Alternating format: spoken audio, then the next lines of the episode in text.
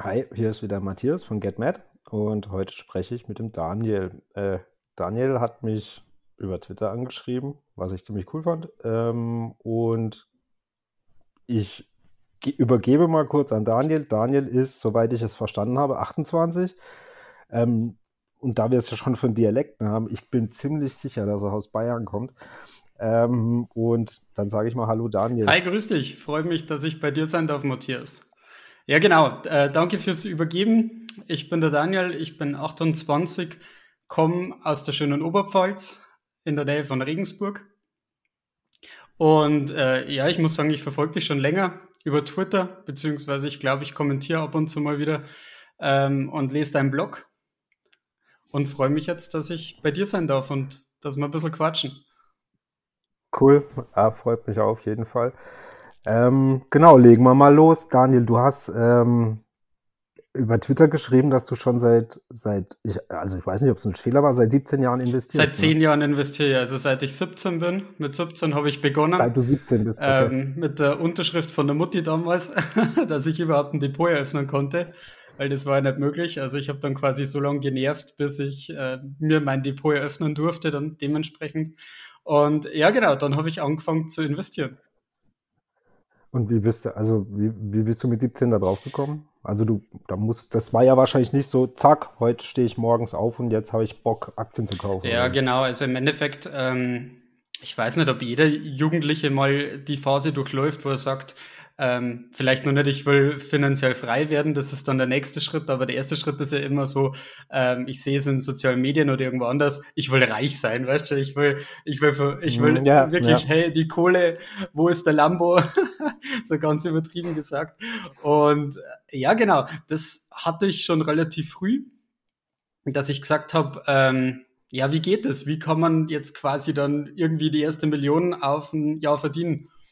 Zeig doch mal. Und mhm. ähm, naja, dann habe ich, dann habe ich eigentlich nur beobachtet und habe mir viele erfolgreiche beziehungsweise halt auch vermögende Menschen angeschaut und habe mir gedacht, was ist bei diesen ganzen Menschen der kleinste gemeinsame Nenner? Also was, weißt du, ich habe mhm. einfach mal beobachtet ja. und geschaut, was haben die alle so gemeinsam? Naja, und ja. der siebzehnjährige Daniel hat dann relativ schnell kapiert, die haben alle Aktien, die haben alle irgendwie Unternehmensbeteiligungen oder ihnen gehören Unternehmen mhm. oder sie sind Unternehmer. Ja. Und genau, von da war mir eigentlich klar, hey, du brauchst Aktien. Also ich habe nicht gewusst, was das genau ist, was das tut, dieses Konstrukt dahinter. Ich will nicht sagen, dass ich es irgendwo verstanden habe oder dass ich mir da groß Gedanken drüber gemacht habe, sondern einfach, hey, du brauchst Aktien. Du li- Okay, hast du dann quasi, okay, du hast festgestellt, du brauchst Aktien und wie lange ging es dann noch, bis du deine Mutter genervt hast, die Unterschrift rauszurücken? Du, ich glaube, das war nicht einmal lang, also ich muss da, wie gesagt, sagen, meine Mama war da immer liberal, sie hat eigentlich gesagt, ja, was ich für richtig halte, kann ich so tun und dann ist es relativ mhm, schnell cool. gegangen, dass man dann dementsprechend, ähm, ja, dass ich die Unterschrift hatte und dann mein erstes Depot eröffnet habe. Okay, und, und was war dein... Ich sag's jetzt mal forsch, dein erster Trade. Mein erster Trade, ja, das ist ganz interessant. Also ich kann mich, ich kann mich nur gut erinnern. Ich habe im, im Vorfeld zu unserem Gespräch jetzt auch ein bisschen so reflektiert, wie hast du das überhaupt alles gemacht? Da kommst du erst wieder drauf, wenn du wirklich ja. mal genötigt wirst dazu oder dir Gedanken drüber machst. Und das war tatsächlich die Firma, wo ich äh, damals beschäftigt war, wo ich meine Ausbildung angefangen habe. Als, okay. Weißt du, für mich irgendwie das Naheliegendste war. Ja, ja, es ist greifbar, verstehe ich. Und ja. ähm, dann fand ich es ganz, oder das war im, im Nachhinein jetzt ganz witzig, weil ich äh, kann mich nur erinnern, wie ich die ganze Nacht irgendwie wach im Bett gelegen bin. Ich habe irgendwie so um zehn oder elf bin ich auf die Idee gekommen, jetzt könntest du die Firma kaufen. Und dann drücke ich so auf Kaufen und es passiert nichts. Also, weißt du, es ist logisch, Handelszeit, ne? Die, die Börse ja. hat zu, ja. Und, und ich drücke so auf Kaufen und ich denke mir, da muss doch jetzt was passieren. Warum passiert denn da jetzt nichts? Ja. Ne? Und dann schaue ich ja. so irgendwie damals nur auf meinen alten Laptop die ganze Nacht irgendwie so, so hingestarrt. So quasi, wann, wann geht denn da was, ne? Ja, und am nächsten Tag war es mir dann irgendwann schon klar. Morgens um neun ging dann, ging dann die Order durch. Magic, Zack, ne? War, war, war fertig. Magic.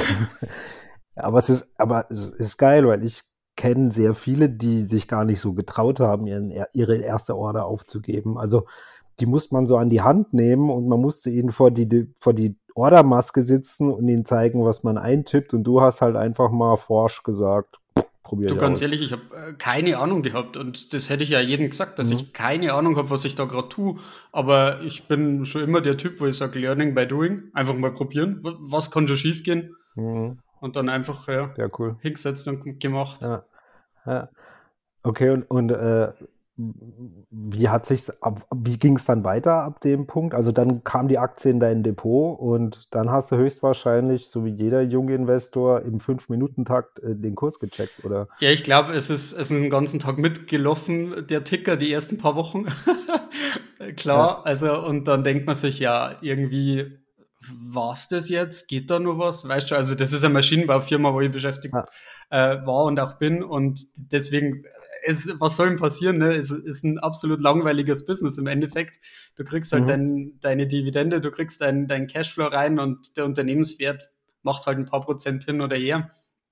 Und ja, genau. Im Endeffekt habe ich dann irgendwie so gedacht, naja, das bringt dich wahrscheinlich dann nicht ganz zu dem, wo du hin wolltest.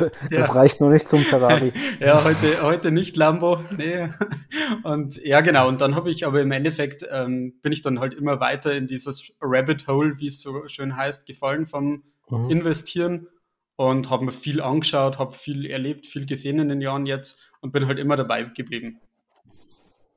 Okay, und was, ähm, wie ging es dann so am Anfang weiter? Was war so die nächsten Aktien, oder was hast du, mit was hast du dich dann so beschäftigt? Ähm, relativ am Anfang ähm, habe ich dann so, also eher so Highflyer, so Penny Stocks, Highflyer getradet, mhm. wie man es halt, also wirklich wie okay. aus dem, aus dem Bilderbuch. Und das ist natürlich dann auch genial immer schief gegangen. Waren keine großen Beträge, weil ich ja nur in der Ausbildung war. Aber Ähm, so wirkliches Investieren, würde ich sagen, habe ich dann erst vielleicht vier, fünf Jahre später angefangen.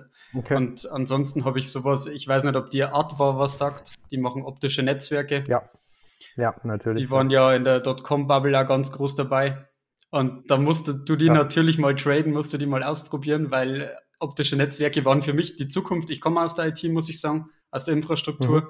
Und dementsprechend wusste ich schon früh, hey, das muss die Zukunft sein, aber natürlich nicht, ist das Unternehmen jetzt so gutes oder schlechtes? Das konnte ich damals noch nicht beurteilen oder bewerten, sondern einfach, die machen ein cooles Produkt und deswegen mhm. werden sie mal gekauft, und dann ja, es, es okay. ist auch schief gegangen. Aber also damals, wo du dann das Depot so quasi eröffnet hast, das war komplett dein eigenes Geld und du hast das quasi crossfinanziert über deine Ausbildungsvergütung oder Geld, das du gespart hattest. Ja, sozusagen. Genau, richtig. Also ich hatte ein bisschen Geld dann natürlich von meiner Ausbildung. Das war eine Ausbildung in der ja. Industrie, musste ich sagen. Darum war das Geld, also lass es siebenhundert, achthundert Euro gewesen sein. Aber ganz ehrlich, vorher hattest du, hast du das gar nichts, ne? Gas gar nicht. Und wohnst ja, in ja. deinem Kinderzimmer, und dementsprechend denkst du, ja, mit siebenhundert Euro bist du King, ne? Also, weißt du. Mhm. Und deswegen, ja, genau, habe ich einen Teil da immer weggelegt, ähm, dass ich investieren konnte, ganz fleißig. Und das hat mir auch immer Spaß gemacht. Okay. Also auch wenn ich mal verloren habe, es war immer Lehrgeld für mich. Okay. Und was war so der, der erste Erfolg, an den du dich so erinnern kannst, wo du sagst, ah, da, da bin ich jetzt gut rausgegangen? Ähm, tatsächlich war das, und was ich ja im, im Nachhinein ein bisschen bereue, Sartorius. Ich weiß nicht, ob der Sartorius was okay. sagt. Ja, ja, natürlich. Ja, Kliniken, genau, Labormittel ne? stellen die her, ja, so ja. Petrischalen und so Zeug, also Labormittelbedarf ja, auch. Ah ja, genau. Ja. Und ja. das dürfte dann, die dürfte ich dann auch zwanzig dreizehn, zwanzig vierzehn so in mein Depot gelegt haben. Halt mal was Gutes in, in einer Börsenzeitschrift oder so gelesen und war überzeugt davon. Und genau, dann habe ich die, äh, das war auch ganz lustig, kann ich auch eine Anekdote dazu erzählen, äh, habe ich diese in mein Depot gelegt, und die hatten zwanzig sechzehn, wenn ich mich noch richtig erinnere, hatten die einen Aktiensplit. Mhm. Und ganz ehrlich, noch nie von einem Aktiensplit gehört gehabt oder sowas. Aktiensplit ne? gehört. Es kam überraschend an genau. und plötzlich war die Zeug nur noch die Hälfte. Ja, sie, es war sogar eins zu drei. Also plötzlich waren fünfundsiebzig Prozent okay. weg. Und ja. ich sag's dir, das war für mich ein Tag, wo ich gesagt hätte, also wenn es wirklich jetzt fünfundsiebzig Prozent Einbruch gewesen wäre, einfach so aus dem Nichts, dann hätte ich vielleicht mir ja. nochmal überlegt, ob ich an der Börse bleibe. Weil das war dann so, okay. das war dann so der, in Sartorius hatte ich bestimmt einen fünfstelligen Betrag dann schon drin, weil halt eben die Kursgewinne dementsprechend ja. so krass waren. Super gelaufen, die Aktie. Und genau, dann waren auf einmal fünfundsiebzig Prozent weg und ich dachte mir, ja super, jetzt ist ein Jahr Arbeit so quasi ähm, weg. Man, genau, man rechnet nur das ja. immer so um, ne? Und dann denkst du, ja, nee, lass mal. Und dann schaust du ins Depot und denkst mir, da hat sich gar nichts geändert. Was, weißt du, dann, dann vergleichst du so und dann denkst du dir so, hä? Du musst vorne mal auf die Zahl ja. dann gucken, es sind halt dreimal so viele ja, Aktien genau. geworden. Ja, klar, natürlich. Ja, ja. und dann, dann liest du dich da wieder ein, ne? Und so kommst du halt immer weiter und immer weiter und immer weiter. Und also du bist quasi komplett von der Neugier dann getrieben gewesen. Wenn du was nicht verstanden hast, warst du der Erste, der quasi da saß und das Zeug sich gegoogelt hat und gelesen. Und total. Also ich habe okay. ganz viele Bücher über das Investieren gelesen. Mache ich heute noch. Mir macht das wahnsinnig viel Spaß, mhm. mich da weiterzuentwickeln. Ich glaube, man lernt auf jeden Fall sowieso nie aus. Also ich weiß, dass ich nichts weiß. Weißt du, das ist so... Ja, das ist der beste Spruch. Das ja, ist genau, so. Ist mein Lieblingsspruch. Und dann ja. muss man halt da immer ein bisschen Demut zeigen, weil, wie gesagt, es, man lernt immer dazu und das finde ich halt das Coole an der Börse, dass man da nie auslernt. Und mhm. ich finde auch, im Rückblick kann man immer sagen, ach, nee, das hätte ich doch so machen müssen, das hätte ich so machen müssen. Aber gerade das, an diesen Dingern wächst du. Ja, das ist, ja, wobei das ist ja auch der Rückschaufehler, den man hat. Also erstens wächst du daran, weil du, du zahlst unheimlich Lehrgeld dadurch und das tut mehr oder weniger weh, je nachdem, wie deine Beziehung zum Geld ist, sage ich mal. Aber dieses, äh, ja, hätte ich, hätte, hätte Fahrradkette, hätte ich damals das und das gemacht, ne, das ist, das führt zu nichts, außer du, du verstehst den Fehler, den du vielleicht gemacht hast in der Vergangenheit, aber nicht. Ach, hätte ich damals bloß in, keine Ahnung, Tesla oder so investiert, wie wäre ich heute, wie würde ich heute dastehen? Das ist ja meistens Trugschluss, also weil wem passiert das schon und wer hält dann? Ja, yeah, das ist ja das Thema, genau, und, richtig. Also das ist gen- generell ja. mit, alle, mit allen diesen Highflyern, auch Fangaktien und so, kann man immer sagen, ja, hättest halt gekauft. Ja, natürlich haben es vielleicht mhm. ein paar gekauft und die, ein prozentualer, ein kleiner prozentualer Anteil hat es auch gehalten bis heute. Ja. Aber das ist verschwindend gering. Also ich kann auch beim Lottospielen gewinnen, genau. sage ich immer. Das ist auch möglich. Natürlich ist es möglich. Irgendwer gewinnt, aber es ist halt unwahrscheinlich. Irgend- es ist extrem unwahrscheinlich, genau. Und also ich sehe heute halt auch immer sehr viele Bekannte, sage ich mal, die, die jetzt gerade in den letzten ein, zwei Jahren versuchen, so, so ein Ding zu erwischen. Und ich denke mir immer, das ist, ja, keine Ahnung... Das ist vergebene Liebesmühe aus meiner Sicht. Ich bin mal, ge- also bisher hat es noch keiner Also gehabt. ich, ich muss Warte sagen, ich, ich habe relativ gute Trades gemacht schon und äh, mhm. teilweise, also eine Amazon habe ich für vierhundert Dollar gekauft und bis heute gehalten. Das ist eine Microsoft ja. habe ich bei sechzig Dollar gekauft und bis heute gehalten. Also mhm. das sind so, weißt du, ja. das sind so meine, meine Zugpferde, die würde ich ja nicht mehr hergeben. Das, das, das, sieht, das sieht gut im Depot aus und ist natürlich psychisch auch. Also wenn man dann auch mal Verlusttrades hat, was man hat, äh, und die dann dagegen sieht, ist halt, ich sag mal, der, das Plus im Depot ähm, ist halt psychisch ganz arg wichtig, dass du dir nicht als der Endloser vorkommst sozusagen. Ähm, ja, ja, gebe ich dir recht, das ist bei mir auch so. Also ähm, ich habe zwar jetzt nicht so die Ten-Bagger im Depot oder so, aber so ein paar da drin, die sich halt jetzt irgendwie Adobe oder so, wo, wo ich massive Zuwächse hatte oder, oder ähm, ähm, Williams Sonoma heißen die, ähm, wo, wo die noch viel, viel extremer sind, die würde ich aktuell auch nicht hergeben. Also das ist dasselbe. Ich, ich bin ja eher so der Dividendentypi, ob es gut oder schlecht, sei mal dahingestellt, aber äh, Adobe zahlt nicht mal Dividende und ich wüsste gar nicht, der Exit-Case. Also ich habe keinen Exit-Case dafür. Das ist immer so mein Ding. Ähm, das ist, mein Problem ist immer, ich Ich kann mir schwer was raussuchen oder ey, schwer was feststellen, wann soll ich die verkaufen? Mhm. Machst du das? Also, wenn du, hast du schon grundsätzlich den Plan, wenn du einsteigst, äh, du hast, äh, hast quasi deine Limits schon drin? Ähm, nee, ich habe ich hab, äh, keine Limits drin, weil ich ähm, Stop-Loss und so Zeug für ein bisschen Augenwischerei okay. halte. Also, wie gesagt, bei Stop-Loss, ja. du brauchst immer einen Gegenpart. Du brauchst jemanden, der muss dir es wieder abkaufen. Und bei so Crash-Situationen, ja. ich habe jetzt halt vor Augen damals einen Brexit, wo es auf einmal dann zehn Prozent ja. runtergegangen ist, da hast du keinen ja. Käufer im Markt gefunden, der dir das abkaufen will, deine Aktien. Und dementsprechend ziehst du dann ja. deinen Stop-Loss oder auch den Trailing-Stop-Loss immer nach. Das mag, ist schön, aber bringt dir im Zweifel auch nichts, wenn kein Käufer im Markt mehr ist für die Aktien. Und dann bounced halt sowas mal zurück, wie beim Brexit zum Beispiel, zehn Prozent. Und aber am Abend, kann ich mich noch erinnern, ist es dann schon auf minus drei Prozent. Und die, du hast dann diese sieben Prozent verloren, plus die Steuer, die du ja dann auch noch im Gewinn voll versteuern musst, ne? Du bist eigentlich dann doppelt okay. ja, getroffen. Bist doppelt bestraft. Ja, genau, beziehungsweise wenn da halt, äh, also es gibt genug Beispiele, wo der Stop-Loss durchgerauscht ist und, und die Leute auf ihrem genau. Zeug sitzen blieben und dann Margin Call kam sozusagen und die mussten nachschießen.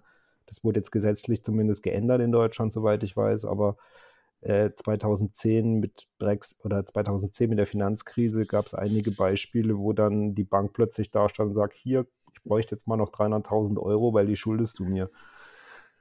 Da, ja, das ist richtig. Also, aber du hast ein, also du hast ja ein Einstiegsszenario und du hast ein Ausstiegsszenario. Genau. Ich mal. Also wie gesagt, ich, vielleicht fangen wir beim Ausstiegsszenario an, weil wir gerade bei dem Thema sind. Mhm. Ähm, ich mache es so, dass ich, wenn, wenn ein Ten-Bagger da ist, also wenn ich plus tausend Prozent mache bei manchen Aktien und bei Krypto ist das auch schon öfter vorgekommen, dann nehme ich mhm. zehn Prozent immer raus. Und das ist logischerweise dann mein Einsatz.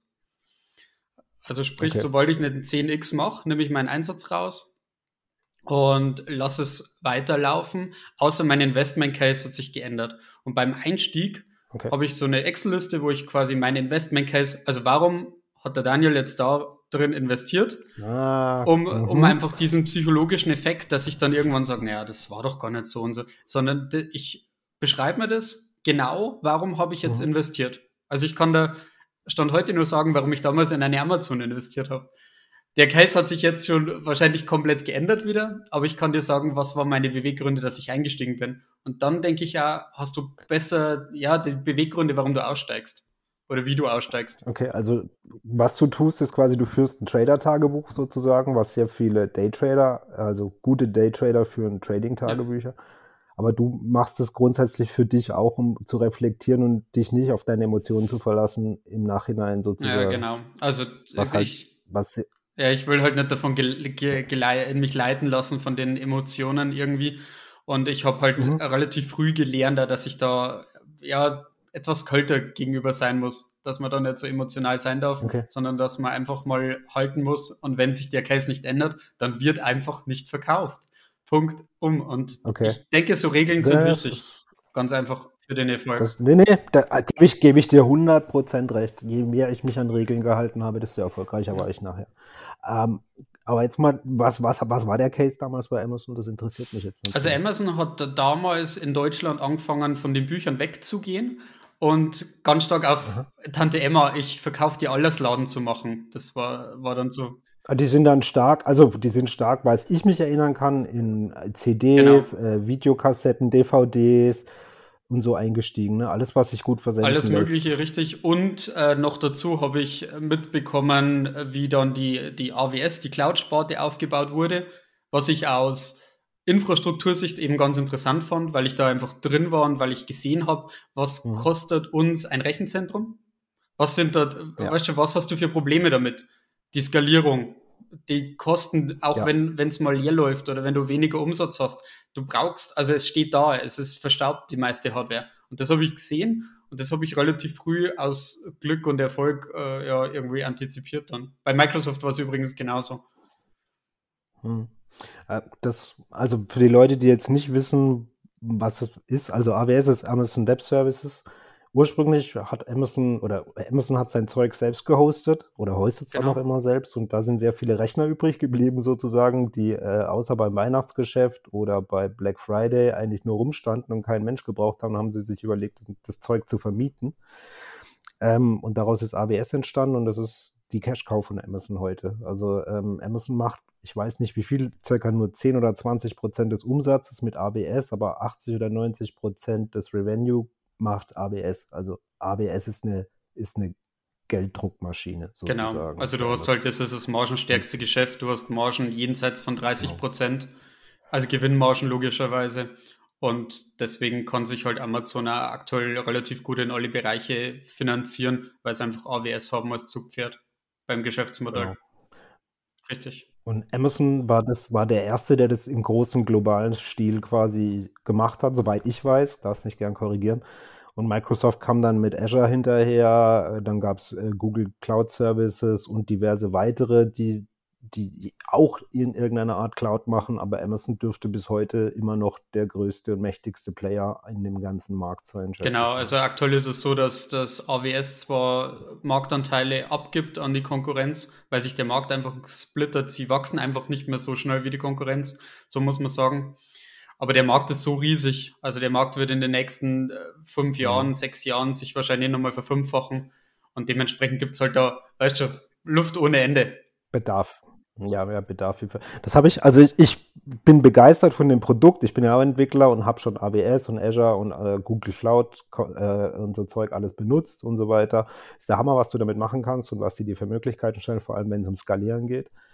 Ähm, dementsprechend, aber damals habe ich persönlich das nicht antizipiert, aber da hast du natürlich den Vorteil des, des Insights. Also, und der Case, den du damals beschrieben hast, steht natürlich heute nach wie vor. Amazon hat sich in alle Bereiche ausgedehnt und ja, ist eigentlich. Ja, man, also man muss ja fairerweise sagen, dieses A W S-Teil, das, wo ich hier zu meinen Gründen gezählt habe, das ist nur eine kleine Randnotiz gewesen. Also das war nichts, mhm. wo ich jetzt halt sagen würde oder mir anmaßen würde. Okay. Da habe ich jetzt halt ein Augenmerk drauf gehabt, sondern da habe ich halt gesehen, ja, das ist auch dabei, oh, ist ganz cool, mal schauen, aber nicht ja. jetzt, ich hätte niemals gedacht, dass das so groß wird. Das war, das war quasi halt noch die, die Kirsche auf dem Kuchen genau, sozusagen. Im Endeffekt, die ja, dann, richtig. Genau, okay, ja. Und was wäre dein Case zum Aussteigen bei Amazon? Also da, da, da verfolge ich wirklich den Case, dass ich sage, wenn es zehn x macht, also sich verzehnfacht, mhm. würde ich meinen Einsatz rausnehmen. Das waren damals okay. fünftausend oder sechstausend Euro. Und ja. ja, es ist ja bald soweit. Also wie gesagt, ich denke, die viertausend Dollar, die werden wir dieses oder spätestens nächstes Jahr dann auf jeden Fall nur sehen. Das nächstes Jahr. Und jetzt, höchstwahrscheinlich, jetzt wird ja schon gemunkelt, dass vielleicht ähm, am Donnerstag kommen Quartalszahlen. Da könnte man, ja. könnten wir einen Stock-Split sehen. Ich hoffe natürlich, dass es mal so kommt. Ja, wer, wer würde wahrscheinlich cool. dem der Aktie gut tun, ne? Ja, dass da ein bisschen mehr Liquidität vielleicht da in den ja, Markt definitiv. kommt, beziehungsweise ein höheres Handelsvolumen und, stattfindet. Dass sie halt einen die großen Indizes mal reinkommen, weißt du. Also sie sind ja, ja. aktuell zu teuer, ganz einfach. Dann, und wenn sie jetzt ja. sich splitten würden auf eins zu dreißig oder so, wäre schon ganz cool. Okay. Ja, ja. Warten wir mal ab, ja, was genau. passiert. Ob also bleibt, bleibt spannend. Das bleibt ist, spannend. Ne, ich beobachte Amazon, ja, ich bin, also ich bin ja so ein Flugzeugnerd, ähm, also so Aviation-Gedöns. Und ich beobachte den Aufbau der, der Luftfrachtflotte von Amazon mit, in, mit großem Interesse. Die werden ja, die kaufen, nein, sie kaufen nicht, sie leasen quasi Boeing sieben sechs sieben und sieben drei sieben und haben halt mit Prime Air nennt sich diese Fluggesellschaft, haben sie Anfang, wo sie angefangen haben, hatten sie irgendwie drei oder sechs Maschinen. Mittlerweile kommen sie, Ende dieses Jahres dürften sie fast auf hundert Maschinen kommen. Also und um das mal in Perspektive zu setzen, die Welt, das weltgrößte Luftfrachtunternehmen, das ist FedEx, ähm, hat siebenhundert Maschinen. Ähm, also die Kapazität, was die da rumfliegen können durch die Gegend, ist, ist Wahnsinn. Und ich habe einen Kumpel, der bei Amazon arbeitet, der in Europa die Lager hochzieht und sie ans, ans Netz bringt sozusagen. Ähm, und der erzählt mir halt auch immer so ab und zu mal ein bisschen was aus dem Nähkästchen. Und es ist Wahnsinn, was, was Amazon halt da, was die stemmen und was die tun und wo die sich überall reintrauen. Und äh, egal, scheiß drauf, ist halt Geld verbrannt. Schauen wir mal, wo wir hinkommen. Das ist schon... Die haben trotz ihrer, keine Ahnung wie viel, zweihundert Milliarden Umsatz oder so, die sie jetzt machen, sich immer noch diesen, diesen wir gehen nach vorne Spirit äh, It's halt. Day one, ja. Ja, das.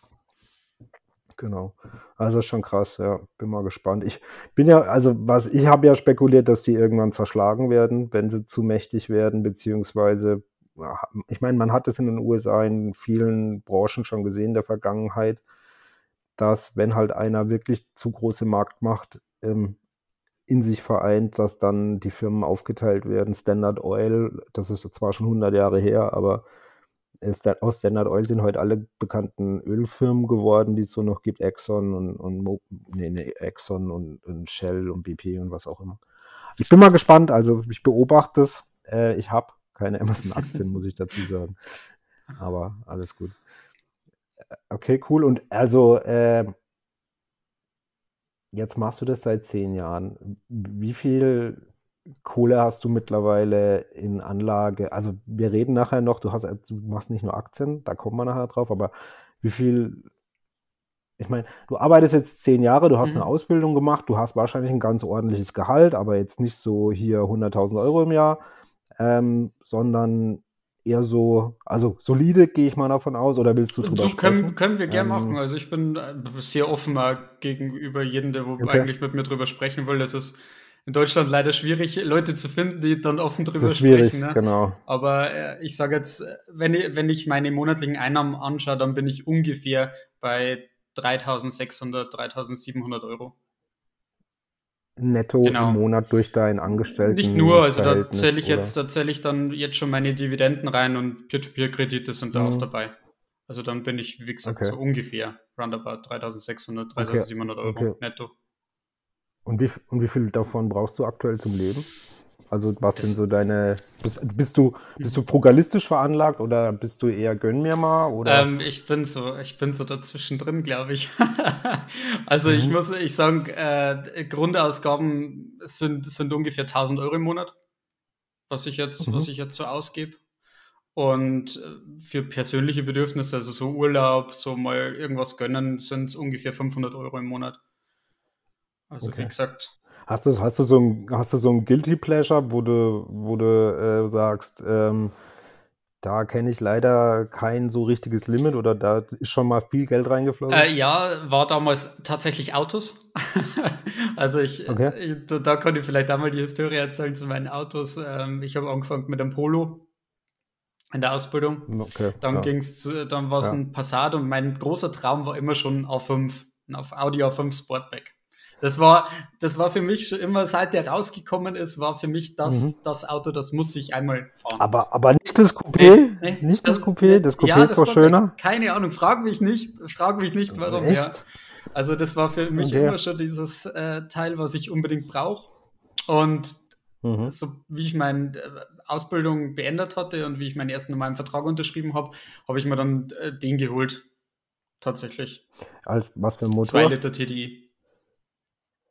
Also zwei Liter, das wird der Vierzylinder, oder? Ja, genau. Also wie gesagt, es, genau, okay. äh, mir ging es da darum, also ich habe eine relativ weite Strecke zum Fahren mhm. und deswegen, ja, deswegen gab es da nichts Größeres. Natürlich drei Liter T D I wäre cool gewesen, aber war nicht drin. Also ich habe, ich habe, ich habe mal, ich habe, können wir gleich einen Gruß ausrichten an meine Ex-Freundin Eva, die hat einen Audi A fünf äh, auch, auch gehabt, das Coupé in weiß mit dem Sechszylinder T D I. Geil. Ja, der lief, der lief zweihundertfünfzig ungefähr, glaube ich, und ich habe ihn zu Schrott gefahren. äh, groß, groß, an, groß an Eva, sollte sie das je hören. Danach haben wir uns darauf geeinigt, dass jeder nur noch sein Auto fährt.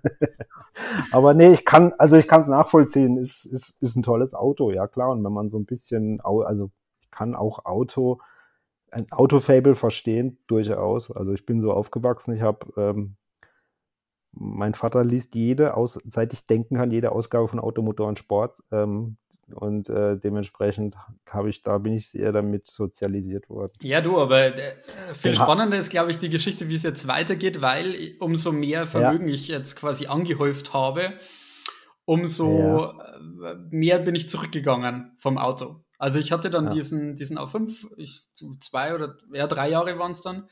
Und jetzt aktuell habe ich ein Sie hat Leon Cupra geleast. Mhm. Also man könnte jetzt... Wobei, das ist, das ist ja, das ist ja, der hat genau, richtig. oder der ja, hat ja... Richtig. Also ja, das war ja auch eine Dampf. War, ja, war ein Top-Angebot, muss ich sagen. Also ist ein, ist ein Business-Leasing mhm. dann auch. Und dementsprechend zahle ich da gerade zweihundertsiebzig Euro im Monat, was für mich okay. jetzt okay war. Und ist eigentlich ein Schnäppchen für ja, das Auto, genau. würde ich mal so behaupten. Ja, definitiv. Ja. Und jetzt dann kommt ähm, ein, ein Opel. Also jetzt dann werde ich, habe ich schon einen Leasingvertrag unterschrieben für einen Opel Grandland X.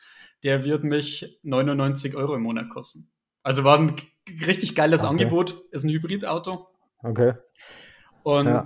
Aber passt der jetzt gar nicht zu deiner Historie nee, eigentlich? Überhaupt nicht. Also das ist ja, das ist ja, der Cupra ist ja ein sehr, ich, man nennt es sportliches Auto, aber eigentlich ist es eine, eine Heizkiste, ja. mit der kann man halt auf Landstraßen, auf der Autobahn viel Spaß genau. haben. Und höchst, höchstwahrscheinlich mit dem Grandland X nicht. Ja, ich, du, wie gesagt, es ging mir halt irgendwo um meine monatlichen Ausgaben, dass ich gesagt habe, mhm. dieses Auto steht achtundneunzig Prozent der Zeit im Hof. Mhm. Es ist ganz schön anzuschauen, mhm. ja, aber ich verbrenne mhm. Cash. Und du verbrennst den Monat. Also, weißt du, also ich, ja. Du kannst dir hundert, hundertachtzig Euro im Monat genau, sparen. Ich, genau, so. Und d- das ist das eine. Dann musst du sagen, dann kommt der Sprit dazu. Dann kommt dazu, dass ich beim hm. Hybridauto jetzt dann keine Steuer mehr zahle. Also die sind ja von der Steuer befreit. Hm. Und dann sind wir ratzfatz bei wieder ein paar tausend Euro, die wo ich quasi dann investieren kann oder Urlaub machen kann oder für irgendwas anderes verwenden kann, wo ich aus meiner Sicht mehr ja, Benefit davon habe. Also dein Fokus hat sich so ein bisschen total, verändert auch. Total. Dann. Also der, du bist nicht mehr der Autonah genau, oder ja. schon immer, du fährst schon noch gern Auto, aber es ist nicht mehr so wichtig, wie es mal ja, war. Ja, genau. Also ich muss sagen, wie gesagt, irgendwie finde ich das schon interessant. Ich weiß jetzt nicht, wie es bei dir ist, aber man legt, umso mehr Vermögen man aufbaut, umso mehr legt man seinen Fokus, finde ich, auf wirklich die wesentlichen Dinge. Und das ist bei mir zum Beispiel Reisen. Ich hm. reise wahnsinnig gern. Ja. Ich reise nicht luxuri- luxuriös, also ich bin ja. auch mal am, am Boden oder in Singapur waren wir mal, ähm, haben wir mal gesagt, die Hotels sind alle so teuer. Und dann sind wir halt in, in Geylang, das ist dieses äh, Erotikviertel da, sind wir in einem günstigen Hotel ja. untergekommen, war ehemaliger Puff, ist auch eine ganz lustige Story, ne? Aber war günstig, also war Singapur in günstig, ja. ne? Und deswegen sage ich, äh, das ist mir einfach wichtiger. Nee, ist bei mir ähnlich, also ich sag mal so, ähm, hätte ich Hätte ich, hätte ich hier fünfzig Millionen Euro rumfahren, würde ich, würde ich eine Palette Aston Martins vor der Tür stehen haben, höchstwahrscheinlich, aber dann könnte ich sie mir ohne Probleme leisten und sie würden mir auch nicht wehtun ähm, oder ich würde es nicht wirklich merken, aber da das nicht der Fall ist, äh, haushalte, haushalte ich da auch, also es ist nicht, also je, je mehr Vermögen ich aufgebaut habe, desto mehr muss, man, muss ich mir rechtfertigen, eine große Ausgabe zu machen, die ich nicht für so super notwendig erachte. Definitiv, ja. Und genau, und das, das, also das ist, ich glaube, wenn man sich das Vermögen halt selbst erarbeitet hat, kommt das so automatisch, weil man weiß halt, wie lange man da gebraucht hat, um von, keine Ahnung, zehntausend Euro mehr im Depot zu haben, sozusagen. Und ob ich, ob das, ob ich jetzt, ob sich das halt jetzt rentiert, das dafür auszugeben, ist immer so eine andere Frage. Ich habe mir ursprünglich mal ein paar ausgerechnet, was es mich halt kostet, wenn ich mir ein iPhone kaufe, mhm. wie lange ich dafür arbeiten muss. Dann kommst du halt ziemlich schnell dahin, du, musst, du arbeitest quasi für ein iPhone, arbeitet der Durchschnittsdeutsche eine Woche oder so. Genau. Und dann musst du dir halt fragen, ist es, ist es das wert oder geht es vielleicht auch günstiger? Das heißt nicht, dass alle iPhones scheiße sind und jeder, der sich das als kauft, ein Idiot, sondern das heißt einfach nur, du hast halt Prioritäten und wenn deine Prioritäten sich ändern, zum Beispiel auf Reisen oder vielleicht auch auf eine geile Wohnung oder auf whatsoever, permanent auf Konzerte gehen und dort Spaß haben, dann ist es in Ordnung. Ne? Ja, ich lese aktuell ein Buch, wo vielleicht ganz gut dazu passt. Ähm, weiß ich nicht, ob du das kennst, die Psychologie des Geldes, also der Psychology nee, of Money. Das ist vom Morgan Housel. Und der beschreibt okay. da drin auch ganz ähm, gut in so Kurzgeschichten, kann, also vielleicht eine Buchempfehlung für deine Hörer, ähm, ja, in so Kurzgeschichten, was es auf sich hat, die Psychologie des Geldes zu beherrschen, beziehungsweise wie, wie man halt gut damit umgehen kann oder weniger gut damit umgehen mhm. kann. Und er sagt in einem, einem Kapitel, das widmet er ähm, ja, je, eigentlich jeden Menschen und die, sagt halt, no one's crazy oder nobody's crazy. Und jeden ist was anderes wichtig mhm. im Leben, will er halt damit sagen. Ne? Ja. Der eine, der stirbt für ein iPhone und der andere, wie vielleicht wir, stirbt für einen coolen Urlaub, für sechs Wochen irgendwo in Asien. Ja. Pennern auf der Matratze, ja. in irgendeinem so Bambuslager, ja. wo viele zu uns sagen würden, hey, seid ihr verrückt, Leute, geht doch in ein Hotel. Ja. Das kostet doch auch nichts. Und ich sage, ich finde es geil. Ich will keine dreihundert Zimmer ja. um mich haben, ja, ja, sondern ich ja. will hier einen Strand ja. und brauche nicht mal W L A N, sondern kann einfach mal zwei Wochen wirklich abschalten. Abschalten, genau. Also ja, definitiv, ja. Ich glaube, das muss man halt erleben, um, um zu verstehen, was einem daran liegt. Ne? Ähm, wo warst du denn schon überall? Ähm, Oder was war so das, was, was dir, äh, wo du sagst, that's it, da war es geil? Ich muss sagen, ich war von, von Vietnam so standardmäßig ähm, jetzt ja, nicht so wirklich begeistert. Wo ich, was, was mir richtig gut gefallen hat, war Malaysia. Hätte ich nie mhm. gedacht, war nicht so. Was, warst du da, warst du da auf dem, warst du auf dem Festland oder warst du auf Borneo? Sowohl als auch. Ah, okay. Warst du in Kuching? Gute Frage, nächste Frage. Kuching, vielleicht. Da bist du vielleicht gelandet, wenn du hingeflogen bist. Das ist die größte malaiische Stadt auf Borneo. Ah, ja, ja. Aber es ja, spielt keine Rolle. Nee, nee, alles gut. Ich fand es einfach so geil, weil du, ich, ich weiß nicht, warst, warst du da schon mal? Ja. Also ich fand es halt auch zum Beispiel so in Georgetown oder so, das wäre für mich was, wo ich sage, da, da kannst du leben, das ist geil. Da fährst du mhm. dann mit dem Boden eine halbe Stunde, dann hast du einen Strand, da ist kein Mensch, da ist niemand einfach und du hast trotzdem eine ja. wirklich gut entwickelte Stadt oder du fliegst nach Kuala Lumpur rüber und da habe ich mir auch gedacht am Anfang, ja, die Leute, die müssen doch alle bettelarm sein, dann komm, lande ich in Kuala Lumpur, ne, fahren mir erstmal zwei so Lamborghinis entgegen und ich denke mir, oh, okay. Also, weißt du, krass. Krass. Ja, es ist, es ist, es, ja, es ist krass. Also, die, wobei in den Ländern, glaube ich, oft auch die Unterschiede noch größer sind. Also die Spanne zwischen Arm und Reich ist dann noch extremer. Bei uns hieß es jetzt auch nicht so oft ein Lambo ja. rumfahren, außer du bewegst in Großstädten. Aber also dort siehst du halt dann teilweise halt schöne Häuser oder ganz normal, wo du denkst, die wohnen da ganz ordentlich, aber nebendran halt sozusagen auch immer noch ein paar Slums. Definitiv, an. Ja. Also ja, das ist schon. Und ich schon muss sagen, das, das ja. erdet dich ja wieder wahnsinnig. Also wenn du siehst, wie einfach Leute da leben und wie glücklich die vor allem sind. Ganz ehrlich, ich glaube, dass die Leute da in diesen Slums teilweise glücklicher sind, als wir hier in dieser Industrienation. Jeder schimpft, alles ist schlecht, so, weißt du. Und das, das erdet mich dann schon immer. Dass ich sage, die Leute sind freundlich, die Leute sind hilfsbereit, aber die haben ja selber nichts. Wahnsinn, toll. Nee, die haben aber, die, die, die, die haben, also ich, ich nenne das immer das Luxusproblem. Ich glaube, die haben andere mhm. Probleme. Also wenn du in so einer Umgebung leben musst, ist dein Hauptproblem vielleicht, dass, dass du äh, gesund bleibst, dass deine Familie sicher ist, dass die alle ordentlich was zu essen haben und dass du vielleicht morgen einen Job findest oder dass das alles in Ordnung da ist. Ähm, und das sind so, das sind richtig existenzielle ja. Probleme, die die haben. Und da, da liegt der Fokus drauf. Und bei uns ist ja so, dass in in Deutschland so richtig existenzielle Probleme gibt es halt für die meisten nicht mehr und dann suchen sie sich, trotzdem arbeitet dein Kopf und sucht sich dann irgendwelche Detailprobleme plötzlich raus und verzweifelt daran, weil eigentlich ist es kein Problem. Das, das, das was ich immer gemerkt habe, war, wenn ich aus so Ländern zurückkam, war halt, wie banal die Probleme hier waren, die, die, die da immer kamen und wie müssen wir da jetzt drüber reden? Ey, ist ja völlig unwichtig und, und ja. ja, das, ja, deshalb empfehle ich das dann, ja. Also, also ich kann es ja jedem mal so empfehlen, in so ein Land zu reisen und dann nicht ja. bloß vielleicht äh, in einem Luxushotel unterzukommen, sondern einmal zu schauen, wie leben die Menschen da. Vielleicht einmal in so, so ein regionales, regionales Hotel zu gehen, einfach mal irgendwo, schnappt euch einen Roller, fahrt, du, fahrt über die Insel oder übers Festland und schaut einfach mal, wo ihr unterkommt. Und schaut euch, schaut euch an, genau. Also das ja. ist das, meistens f- funktioniert das ziemlich flexibel und ziemlich einfach. Sicher nicht für jeden was. Also, da gehört schon natürlich dazu, dass man flexibel ist und flexibel bleibt dann auch, weil da ändern sich die Pläne schnell. Aber es macht Spaß. Es ist ein Wahnsinn. Vor allem, ja. wenn man, wenn man nur jung ist und da offen dafür ist, Hammer. Hat mich mehr geprägt, genau, solche ja. Reisen, als alle anderen irgendwie Richtung in die U S A oder in Europa oder sonst wohin. Muss ich ehrlich sagen. Ja, ist bei mir auch so. Also ich war, ich war auch schon in den U S A, also ich war schon, bevor es Internet gab, so groß war ich schon in, in Los Angeles und so weiter oder in San Francisco, aber war auch beeindruckend. Ich, kein, kein, auf keinen Fall ist die U S A langweilig, aber so eine tiefe Veränderung im Kopf kam erst durch, durch, den, durch Asien und Afrika bei mir. Total, ja. Und wo willst, wo willst du als nächstes hin? Oder planst du schon ähm, was, wenn wir, Corona vorbei ja, wir hätten jetzt, ähm, wir hätten jetzt für September U S A geplant gehabt. Also mhm. schon letztes Jahr, muss man dazu sagen, wir haben einfach wahnsinnig günstige Flüge ja. bekommen. Und deswegen ja. haben wir gedacht, ja, die Flüge, die buchen wir jetzt mal, kannst du eh wieder verschieben. Und jetzt müssen wir mal schauen, wie es sich bis in September rein entwickelt. Und wo würdet ihr da... Was würdet ihr euch da anschauen? Oder habt ihr da Westküste, einen Plan, also was San Francisco wird, wird man hinfliegen Francisco. Von München weg und dann dementsprechend ja. halt die, die ja. Küste einfach mal machen, einfach rum. Also wir haben nie Hotels, sowas gibt es bei uns nicht, dass man vorher mhm. Hotels bucht, sondern wir schauen halt, wo kommen wir unter.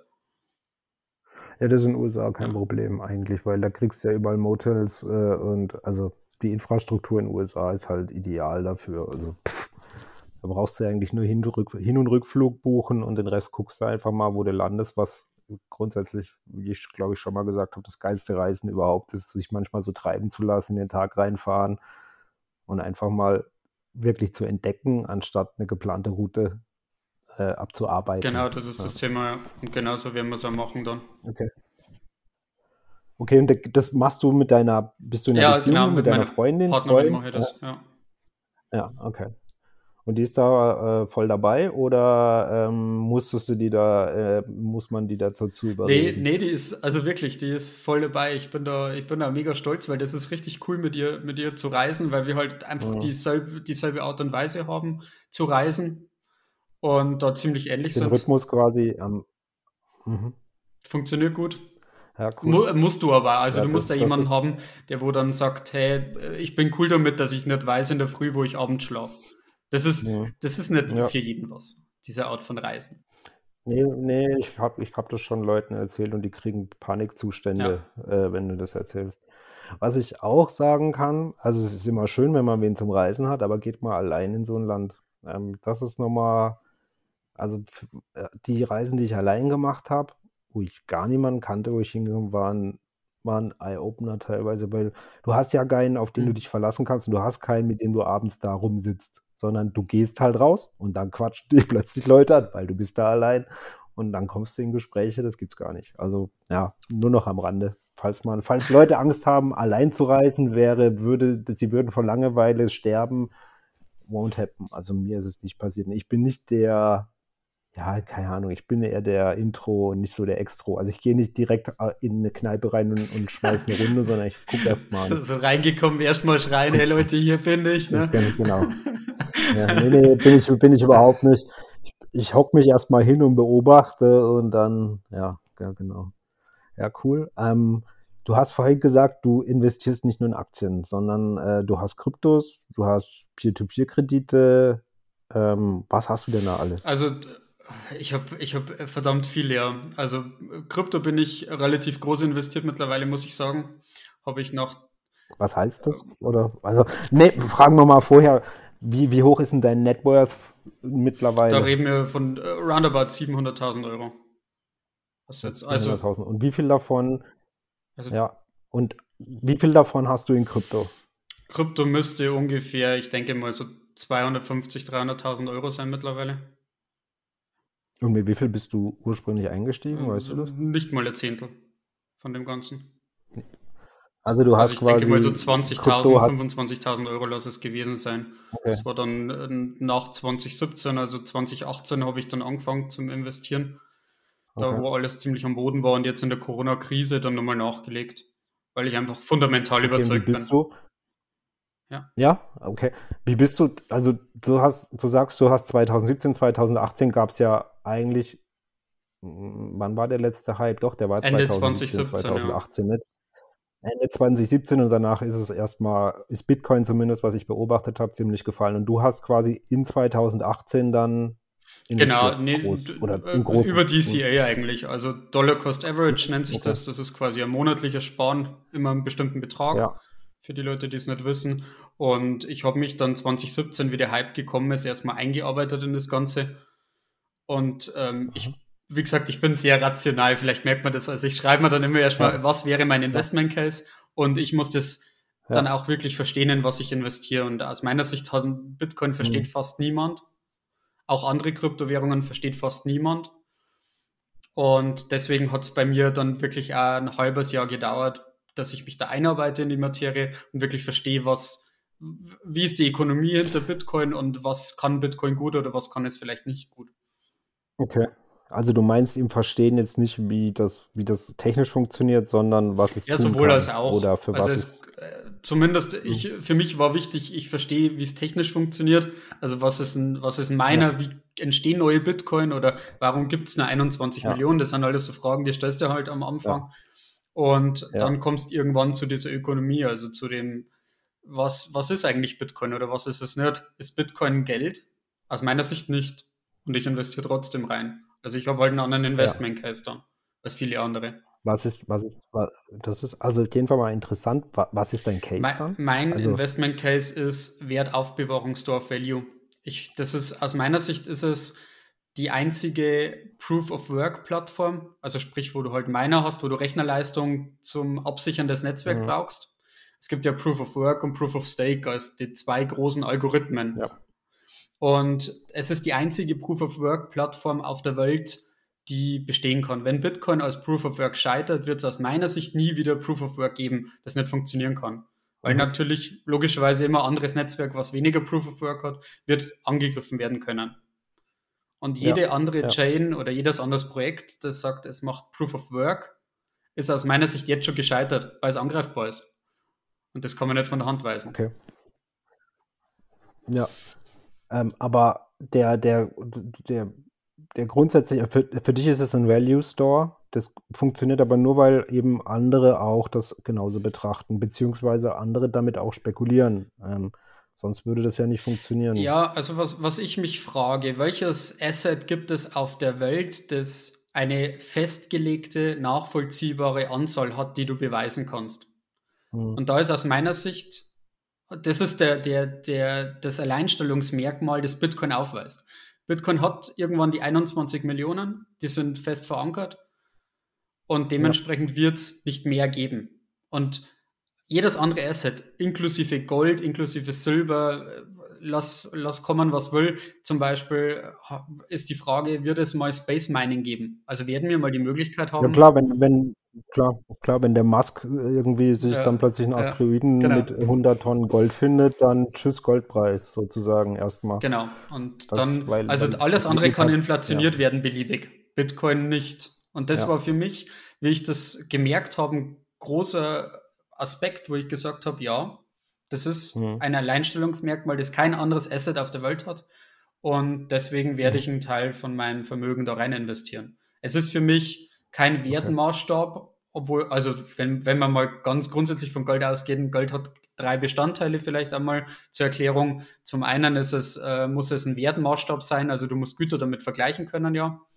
Zum anderen muss es eine Wertaufbewahrung sein, wo wir jetzt gerade schon ein bisschen drüber gesprochen haben. Also du musst quasi Werte transferieren können. Im Endeffekt, das ist deine Arbeitsleistung. Mhm. Ich erbringe Arbeitsleistung, ich bekomme ja. dafür was. Und diese Arbeitsleistung will ich ja dann irgendwo in die Zukunft transferieren können. Dass ich mir eine große Anschaffung, zum Beispiel ein Haus, zum Beispiel ein Auto, irgendwas anderes dafür leisten kann. Und äh, das dritte wäre Medium of Exchange. Es muss ein Tauschmittel sein. Also wie gut kann ich dann ein Gut tauschen mit dem anderen. Gegen ein anderes tauschen. Mhm. Aber durch die Volatilität ist das ja ein riskanter Geldspeicher. Oder sehe ich das falsch? Gebe ich dir grundsätzlich recht. Ähm, die Frage ist, wie entwickelt ist Bitcoin? Also in welcher Phase oder in welcher Phase steckt Bitcoin? Aus meiner Sicht steckt Bitcoin und auch alle anderen Kryptowährungen absolut in den Kinderschuhen. Das heißt, du hast noch nicht im okay. Ansatz die Marktkapitalisierung erreicht, dass du sagen kannst, es ist ein entwickeltes Asset wie Aktien, wie Gold, wie Immobilien. Und deswegen gehe ich jetzt davon aus, dass natürlich umso größer das Asset wird, umso bedeutender das Asset wird. Und wenn dann irgendwann diese, ja, die meisten Leute da drin investiert sind oder auch nicht, dass diese Schwankungen logischerweise zurückgehen müssen. Und es ja. sich stabilisiert langfristig. Klar. Das ist jetzt noch nicht da und das wird vermutlich auch noch Jahre dauern, denke ich mal. Also wir werden noch viel Freude und viel Leid haben mit Bitcoin. Also jeder, der investiert ist, aber es wird irgendwann zurückgehen, die Volatilität. Okay, und du machst aber im, im krassesten Fall, nee, nicht im krassesten, du machst quasi ein klassisches Buy and Hold. Du hast da dein Zeugs drin und äh, wartest du einfach ab, was passiert. Dein Glaube an dieses System existiert und wird untermauert, indem immer mehr Banken oder Zahlungsplattformen sozusagen Bitcoin als, als Tauschwährung mit aufnehmen sozusagen. Im, genau, im Endeffekt also geht es bei mir nur darum, um den Aspekt äh, aktuell, es kann sich ja. natürlich noch ändern, Wertaufbewahrung. Also wie gesagt, Geld, ja. unser jetziges Fiat-System, unser Geldsystem erfüllt aus meiner Sicht zwei von diesen drei Bausteinen ganz gut. Das ist der Wertmaßstab. Also ich ja. weiß immer, was ja. kriege ich beim Bäcker, welches Brötchen und ich kann das Brötchen auch bezahlen, also Tauschmittel. Aber ja. Wertaufbewahrung ist in meiner Sicht mit der inflationären Geldpolitik, die verfolgt wird, nicht gegeben. Ganz einfach.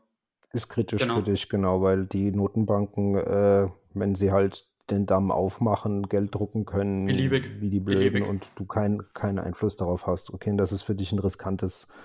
Ja, ist klar und natürlich. Und ja, man könnte es ja ein bisschen so als, als Hedge sehen, als Hedge gegen Fiat-Währung, wo, mhm. wo ich sage, da sichere ich mich einfach ab, falls mit Fiat-Währung irgendwas sein sollte, okay. was unvorhergesehen ist, ähm, denke ich, dass ich... Hast du, wird, ist die Flucht in Bitcoin eh da? Also Bitcoin wird so ein Klassiker, also ag, ag, agiert ja aktuell schon als Klassiker. Wenn Länder oder Märkte straucheln, steigt ja Gold, steigt aktuell Bitcoin. Oder wenn, die Vertra- wenn das Vertrauen in etablierte Systeme schwindet, steigen halt diese, ich nenne es jetzt mal, diese alternativen Investments wie Gold oder Bitcoin. Hast du dann noch andere Kryptos? Oder? Ja, ich halte nur, ich halte nur zwei, drei andere Kryptos. Ähm, vielleicht mhm. angefangen mit Ethereum, wo ich sagen ja. muss, da habe ich mehr aus Versehen was mal rein investiert, weil einfach Geld über war, wo ich noch am, am Konto gehabt habe, also auf, dem, auf der Exchange quasi. Dann habe ich mir gedacht, naja, Ethereum hört sich nicht schlecht an, mach's mal. Habe ich mich vorher nicht, muss ich sagen, nicht näher damit befasst gehabt, war nicht viel Geld. Und ähm, dann habe ich noch eine dritte Kryptowährung, die ist IOTA. Einfach weil ich den Investment Case hinter IOTA ganz spannend finde und weil ich denke, dass wir zum einen Micropayments brauchen und zum anderen, dass Use oder Business Cases von großen Firmen sich nicht darauf verlassen können, ähm, auf eine, ja, auf ein, auf ein sehr, wie soll man das sagen, am besten, auf eine, auf eine Fee. Also auf eine Gebühr, die wo bei ja. Transaktionen von vielen anderen Chains anfällt. Genau. Ja, genau. Das ist das Problem. Also das ist auch das, was wo es ich dann plötzlich spannend finde, sobald Sekunden in Sekunden Micropayments möglich sind, ähm, ist es halt, hat es plötzlich halt noch einen Real-Life-Anwendungsfall für mich, weil natürlich kann ich in Bitcoin Geld in andere Währungen tauschen, aber das kann durchaus etwas länger dauern, beziehungsweise zahle ich eine sehr hohe Gebühr, wenn ich es schnell haben möchte. Ähm, und das passiert halt bei anderen Kryptos, oder es gibt Kryptos, die sind halt anders gebaut als Bitcoin, wo das halt effektiver funktioniert. Das ist bei Bitcoin ebenso, weil es nicht effektiv abbildbar ist in, in, der, in dem technischen System. Ja, Bitcoin ist nicht, man muss sagen, Bitcoin ist nicht dafür gemacht, dass es ein Payment im Endeffekt abbildet, aus meiner Sicht. Genau. Ja. Bist du, also siehst du nicht die Gefahr, dass dann vielleicht eine andere Kryptowährung, die die, die Vorteile von Bitcoin mit anderen Dingen vereint, dann äh, Bitcoin irgendwann den Rang abläuft? Da es für mich nur eine dezentrale Proof-of-Work-Plattform gibt, die bestehen kann. Und wenn, okay. du musst sagen, in diesem Case, dass du sagst jetzt, eine andere Proof-of-Work-Chain würde jetzt groß werden, würde erfolgreich werden. Naja, dann kriegen mhm. alle Bitcoin-Miner ein Incentive, oder und auch ein Reward, auf diese Plattform die zu Plattform wechseln. Anzugreifen. Also ich, und wie greife ich die Plattform indem, an? Indem, dass ich Hashpower aufbringe. Also ich, ich rechne ja dann bei Proof of Work, errechne ich ja immer Blöcke durch ein Zufallsprinzip. Ja. Kann man sich ja. so vorstellen wie ja. die Ostereiersuche draußen. Und dementsprechend ja. würden halt dann, gibt es Angriffsvektoren, das ist zum Beispiel ein, ein Double Spend oder ein Mining von der zweiten Chain. Und dadurch könnte ich die angreifen. Geht jetzt sehr ins Technische, das glaube ich. Wird das geht führen. Aber im, im Endeffekt läuft es darauf hinaus, wenn ich es wenn ich zumindest jetzt richtig interpretiere, dass, dass diese Miner das Netzwerk dann übernehmen. Genau, oder? Richtig. Und dann würden sie halt zum genau. Beispiel Double Spends machen. Das heißt, ihre Funds, die wo sie haben, zweimal ausgeben. Einmal gebe ich dir das Geld und einmal gebe ich nur jemand anders das ja. Geld.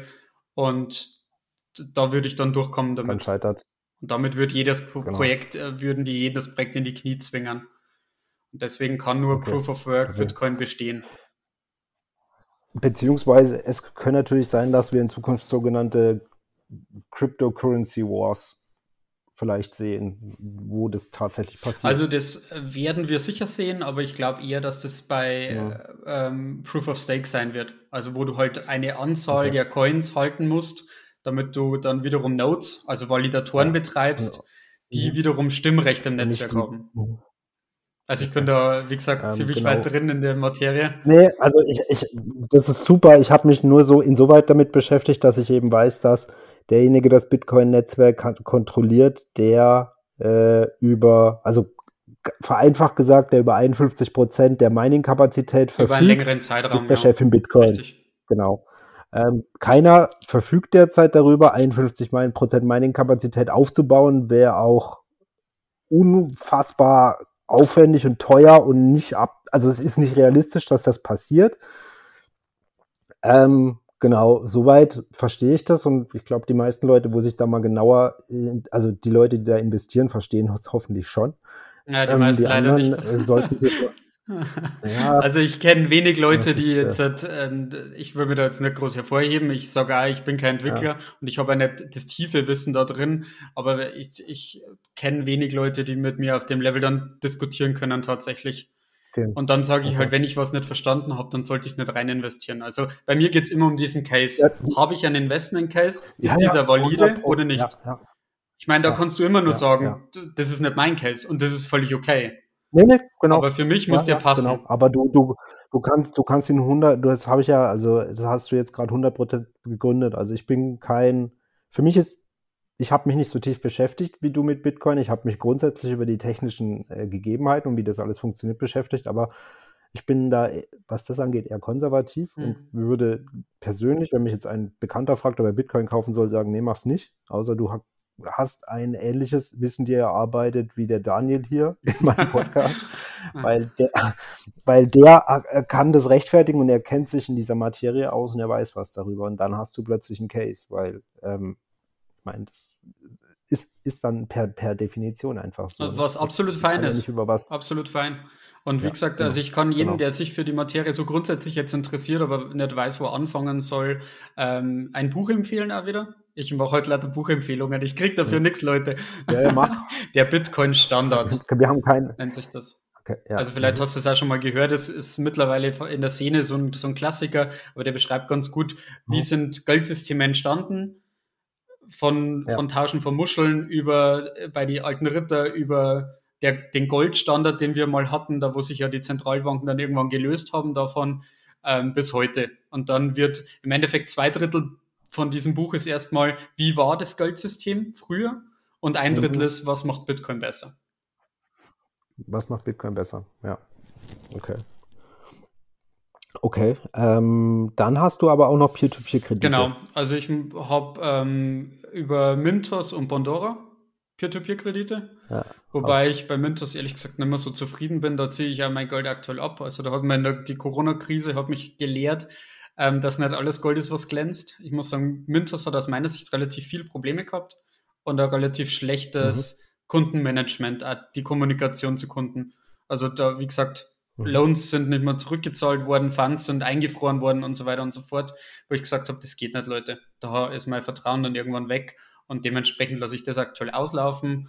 Ähm, Bondora finde ich ganz cool, aber wie gesagt, das ist jetzt auch nichts, wo ich die großen Summen anlegen würde, weil natürlich auch dieses Risiko, dass du irgendwie äh, Endverbraucher in Estonia und sonst was äh, Geld leist, ist natürlich schon sehr hoch, muss man sagen. Dafür kriegst du auch einen Reward. Das ist richtig. Also ich habe, ich persönlich habe Mintos, Via Invest und Bondora. Ich habe in alle drei seit zwei Jahren nicht reingeguckt. äh, ist wahrscheinlich gut so.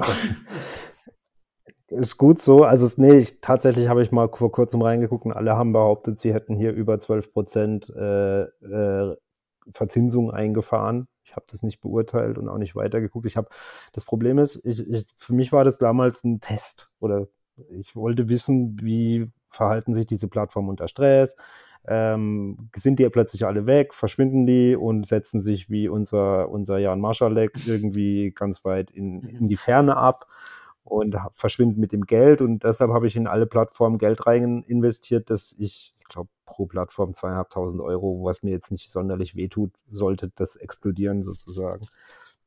Aber ich bin, bin auch nicht weitergegangen, obwohl es eigentlich, ich gucke nicht regelmäßig rein, solide mhm. läuft, weil ich immer dieses Plattformrisiko nicht mag. Genau. Also das läuft, also die Plattform an sich ist, ist, ist für mich das Risiko, nicht die Kredite an sich, ob da mal ein Kredit ausfällt oder so hinten dran, man investiert ja eh nur kleine, in der Regel kleine Tranchen von ein paar Euro pro Kredit.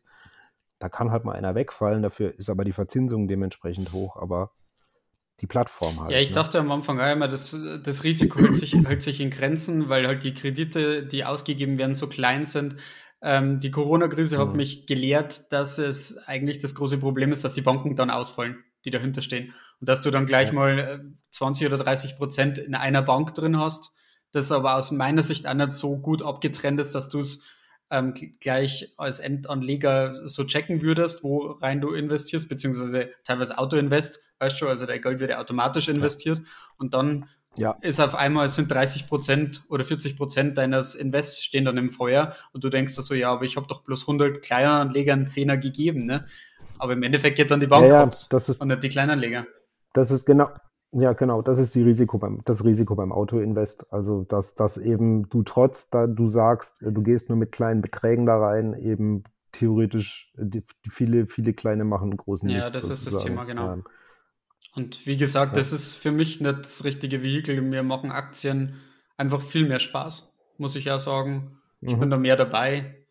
Als in so, in so Loans, und wie gesagt, das war jetzt mal ein paar Jahre ein Versuch, der aber ja. wahrscheinlich jetzt halt auch die, die nächsten Jahre da wieder enden wird bei mir. Du wirst, also du wirst es beenden. Ich werde es auslaufen lassen, aber das ist ja sowieso dann ein ja. Projekt, das wahrscheinlich nur zehn Jahre jetzt dauert, bis die letzte Loan da zurückgezahlt wird, ne? Also. Zurück, ja, genau, das ist ja, das, das ja. dauert eine Weile, ja, ist richtig, ja. Und äh, jetzt hatten wir schon Aktien, äh, Kryptos und Peer-to-Peer. Hast du noch was? Ähm, ich habe äh, eigene Immobilie. Derzeit Akt. Okay. Ähm, muss ich aber sagen, ich bin jetzt kein, kein großer Freund von Immobilien. Ich investiere zwar in, in ein paar ähm, Immobilienkonzerne rein, aber äh, die Immobilie mhm. habe ich einfach wahnsinnig günstig bekommen, also zum, zum Drittel vom Marktwert, und dementsprechend habe ich da zugeschlagen. Und das ist ein, ist ein Haus? Das ist eine Wohnung, Wohnung genau. Das ist eine Wohnung, das sind hundertfünfzig Quadratmeter, und das ist ganz cool eigentlich. Sparst du dir einfach die Miete, es ist selbst bewohnt von mir jetzt, okay. also hier. Ist selbst bewohnt. Ja. Äh, okay. Genau. Ähm, nee, das ist ja ordentlich groß, und vor allem, wenn du das für so einen Schnäppchenpreis gekriegt hast, ist ja... Ähm Ist ja, schon, ist ja, schon ja, also cool, da, ja, wie gesagt, klar. da wärst du ähm, einfach äh, blöd, wenn es nicht zuschlägst, und dementsprechend, du hast halt dann auch für den Kredit niedrigen Beleihungsauslauf. Ich zahle jetzt null Komma fünf Prozent Zinsen, habe das Ganze auf vierzig Jahre gestreckt und zahle somit äh, irgendwas okay. zweihundertsechzig Euro Rate. Also, weißt du, das ist im Endeffekt der Miete, und irgendwann gehört das Ding sogar nach vierzig Jahren. Von dem her das sehe ich kein Risiko. Nach vierzig, oder kannst ja, ja, klar. Ja, gut. Das weißt eh nicht, wie sich die Immobilien in den nächsten Jahren entwickeln. In manchen ja. Gegenden werden die Preise weiter steigen, obwohl alle von der Blase reden. In anderen Bereichen wird es runtergehen, aber ich bin, da kenne ich mich überhaupt nicht mit aus. Ja, da bin ich auch nicht der, der okay, große Investor drin, ja. ja. Und hast du sonst schon andere, keine Ahnung, hast du Daytrading mal betrieben? Hast du in Anleihen investiert oder... in, keine Ahnung, äh, sonstige windige Geschäfte? ähm, ja, grundsätzlich, äh, ja, ein bisschen, bisschen so, so Spaßgeld in verschiedene Dinge habe ich schon immer wieder ausprobiert, also so, so Hebelprodukte, sowas. Mhm. Ähm, dann auch mal ganz gefährlich in, in so E T C-Geschäfte, also Rohölgeschäfte und sowas habe ich auch schon mal gemacht, Terminkontrakte. Okay. Ähm, ist aber schon Jahre her, muss ich dazu sagen. Also es ist jetzt nichts, nichts okay. mehr Aktuelles, wo ich sage, das ist eher so, ja, wie, wie man es halt in der Jugend so macht, man probiert mal aus, ist ganz lustig, manches klappt gut, manches klappt schlecht, und mhm. aber im Endeffekt bin ich jetzt eigentlich dazu übergegangen, dass ich für mich sage, ich hab, muss einen Investment Case haben, das ist für mich so das, dieses Dogma, das ich verfolge, und ich muss immer wissen, was ich tue. Und ganz ehrlich, wenn mir jemand sagt, man, man kann Währungspaare traden oder so, dann muss ich es äh, lange immer einfach im Kopf. Das ist aus meiner Sicht genauso wenig möglich, wie wenn ich sage, ich zeichne irgendwelche Linien in einen Chart ein. Tut mir leid, das macht für mich keinen Sinn.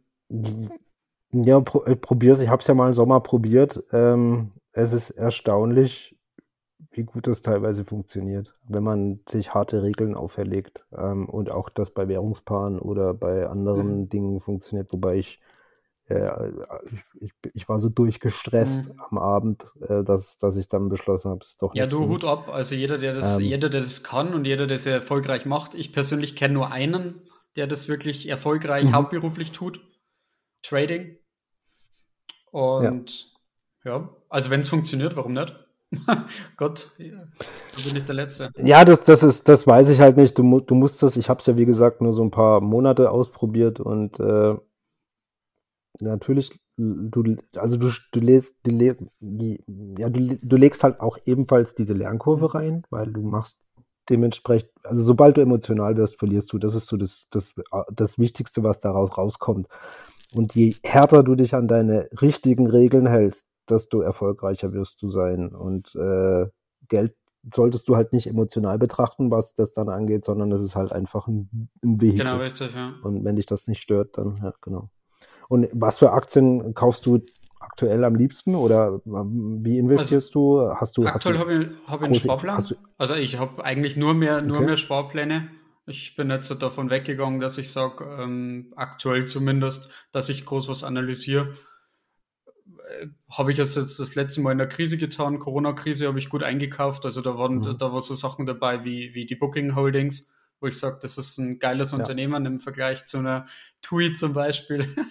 Also weißt du, da habe ich, hab ich mir ein bisschen eingearbeitet. Und ähm, was ich ganz interessant finde aktuell ist, ich werfe meinen Blick auf mein Depot, ist sowas wie Taiwan Semiconductors. Das habe ich im Sparplan dran. Ja, T S M C. Mhm. Sowas wie Alphabet finde ich immer noch super interessant. Auch wenn, mhm. wenn ich es problematisch finde, dass ihre ganzen Moonshots einfach nicht in die Pötte kommen so richtig. Also das, es ist zwar ja. schön, wenn, wenn Waymo dir die Pizza bringt, aber man müsste es halt skalieren irgendwann. Ja, genau. Wobei äh, bei Google, ich bin ja, ich muss ja jeden Tag mit Google, ja, mit und gegen Google arbeiten. Ähm, die haben halt so eine Marktdominanz und so eine Marktmacht äh, mittlerweile. Die sind aus, aus manchen, also aus Suche sind sie nicht wegzudenken. Ich probiere auch, einfach weil es zu meinem Job gehört, andere Suchmaschinen dauerhaft aus. Also ich benutze in einem Browser DuckDuckGo, mhm. in einem anderen benutze ich Bing. Und während Bing riesige Fortschritte macht, muss man schon dazu sagen, kommt halt keine andere Suchmaschine irgendwie nur an, annähernd an Google ran. Und äh, auch bei einer, also ich habe, wir haben, ich, also die Marktanteile, es gibt ja nur zwei Länder, wo Google nicht in neunzig Prozent Marktanteil rumeiert und das ist Russland und ja, China. Richtig. Ähm, genau. Und dementsprechend sehe ich da. Und auch wie sie mittlerweile halt die Suche monetarisieren und wie sie mir als Suchmaschinenoptimierer da das Leben schwer machen. Ja, also die wissen schon, wo, wo sie Geld herkriegen. Da sehe ich wenig Gefahr. Ja, ich denke mal, umso länger ein Produkt, ähm, gut funktionierendes Produkt besteht, umso größer ist halt auch die Gefahr, dass das irgendwann disruptiv verändert wird durch irgendwas. Also, weißt du, ja. und wenn jetzt eine Suchmaschine ja, kommt, die sagt, irgendwie mit, mit A I hat die die Möglichkeit, die Leute selber zu intensivieren, sehe ich halt in der, in der Kryptoszene gerade, da sind viele Startups ganz groß ja. dran, die sagen, naja, die fünfzehn Euro im Monat, die Google jetzt mit dir verdient, die kannst ja du auch selber verdienen. Auch mit dezentralen Netzwerken, ja. Social Media und so, wie also Facebook-Konkurrenz, was jetzt aufpoppt. Und ich glaube, da sehen wir in den nächsten Jahrzehnten noch ganz viel Interessantes, was kommen wird. Es kommt halt darauf an, ob es wirklich dann einer schafft, dieses Produkt oder diese Technologie an die Masse genau. ranzutragen. Und das ist halt immer das, ähm, es gibt wahnsinnig viel disruptive und innovative Technologie da draußen, wo dir wirklich, wo dir der Mund offen stehen bleibt. Aber oft, es, es, es, also entweder skaliert nicht oder das Marketing klappt nicht oder das Produkt ist dann doch nicht so gut. Also in den letzten Jahren ist da halt so super viel Disruptives wie in den zweitausendern oder in den zweitausendzehnern, zumindest jetzt im Webbereich, wo ich jetzt einigermaßen überblicken kann, nicht wirklich passiert. Ne? Ja, ich meine, gut für die Firmen und gut für uns Investoren, weil wir halt dementsprechend Cashflows ohne Ende generieren mit den Unternehmen. Genau. Auf der anderen Seite ist es, ist es das beste Produkt, das es gibt? Oder, ja, weißt du, also ja. das ist halt die Frage. Ich denke mal, ich bin ein Freund von Innovation. Ich finde Innovation cool und wichtig. Ja. Mhm. Und wenn sie halt, also klar, die Suchmaschine unter der Haube wird sich sicher weiterentwickeln. Ja, richtig. Aber ich sehe halt als Investor aktuell, also, ja. nur Google als Suchmaschine und ja, fertig.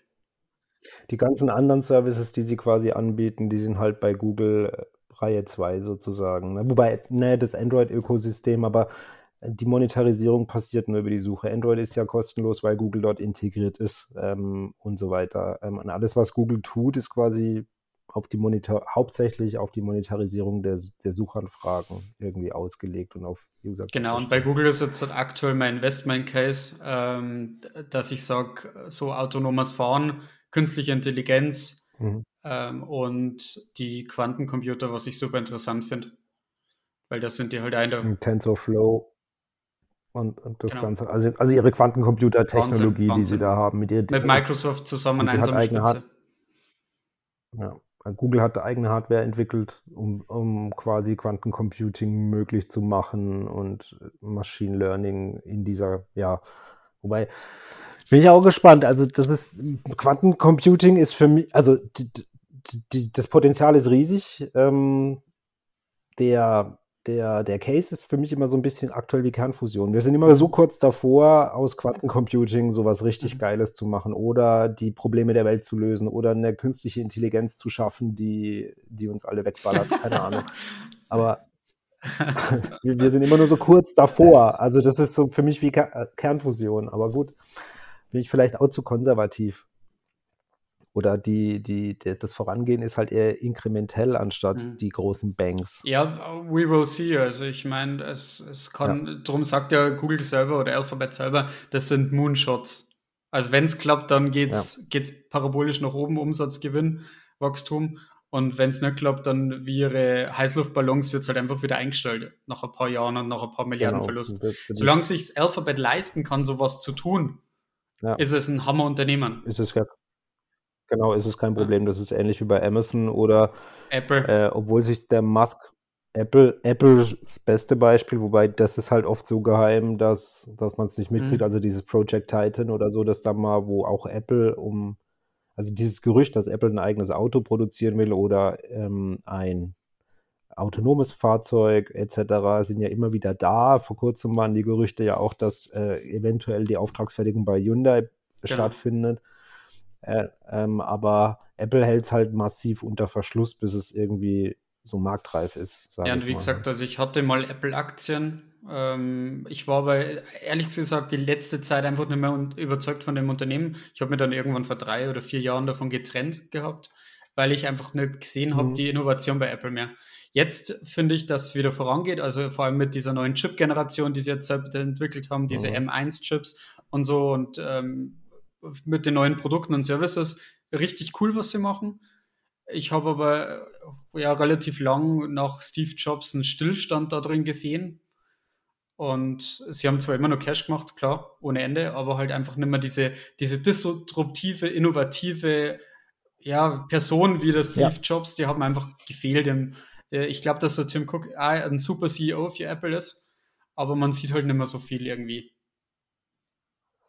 Es ist nicht mehr so dieses genau. Bang. Ja, dieses aber, One More Thing. Also glaub, weißt, der, das ist halt genau dieses, weißt du. Ja, wo, ja das, das habe ich mich, ja, ich habe mich dann oft gefragt, also dieses, wo das iPhone zweitausendsieben kam, da hat ja da, damit keiner gerechnet und es war im ersten Jahr alles andere als ein richtiger Erfolg.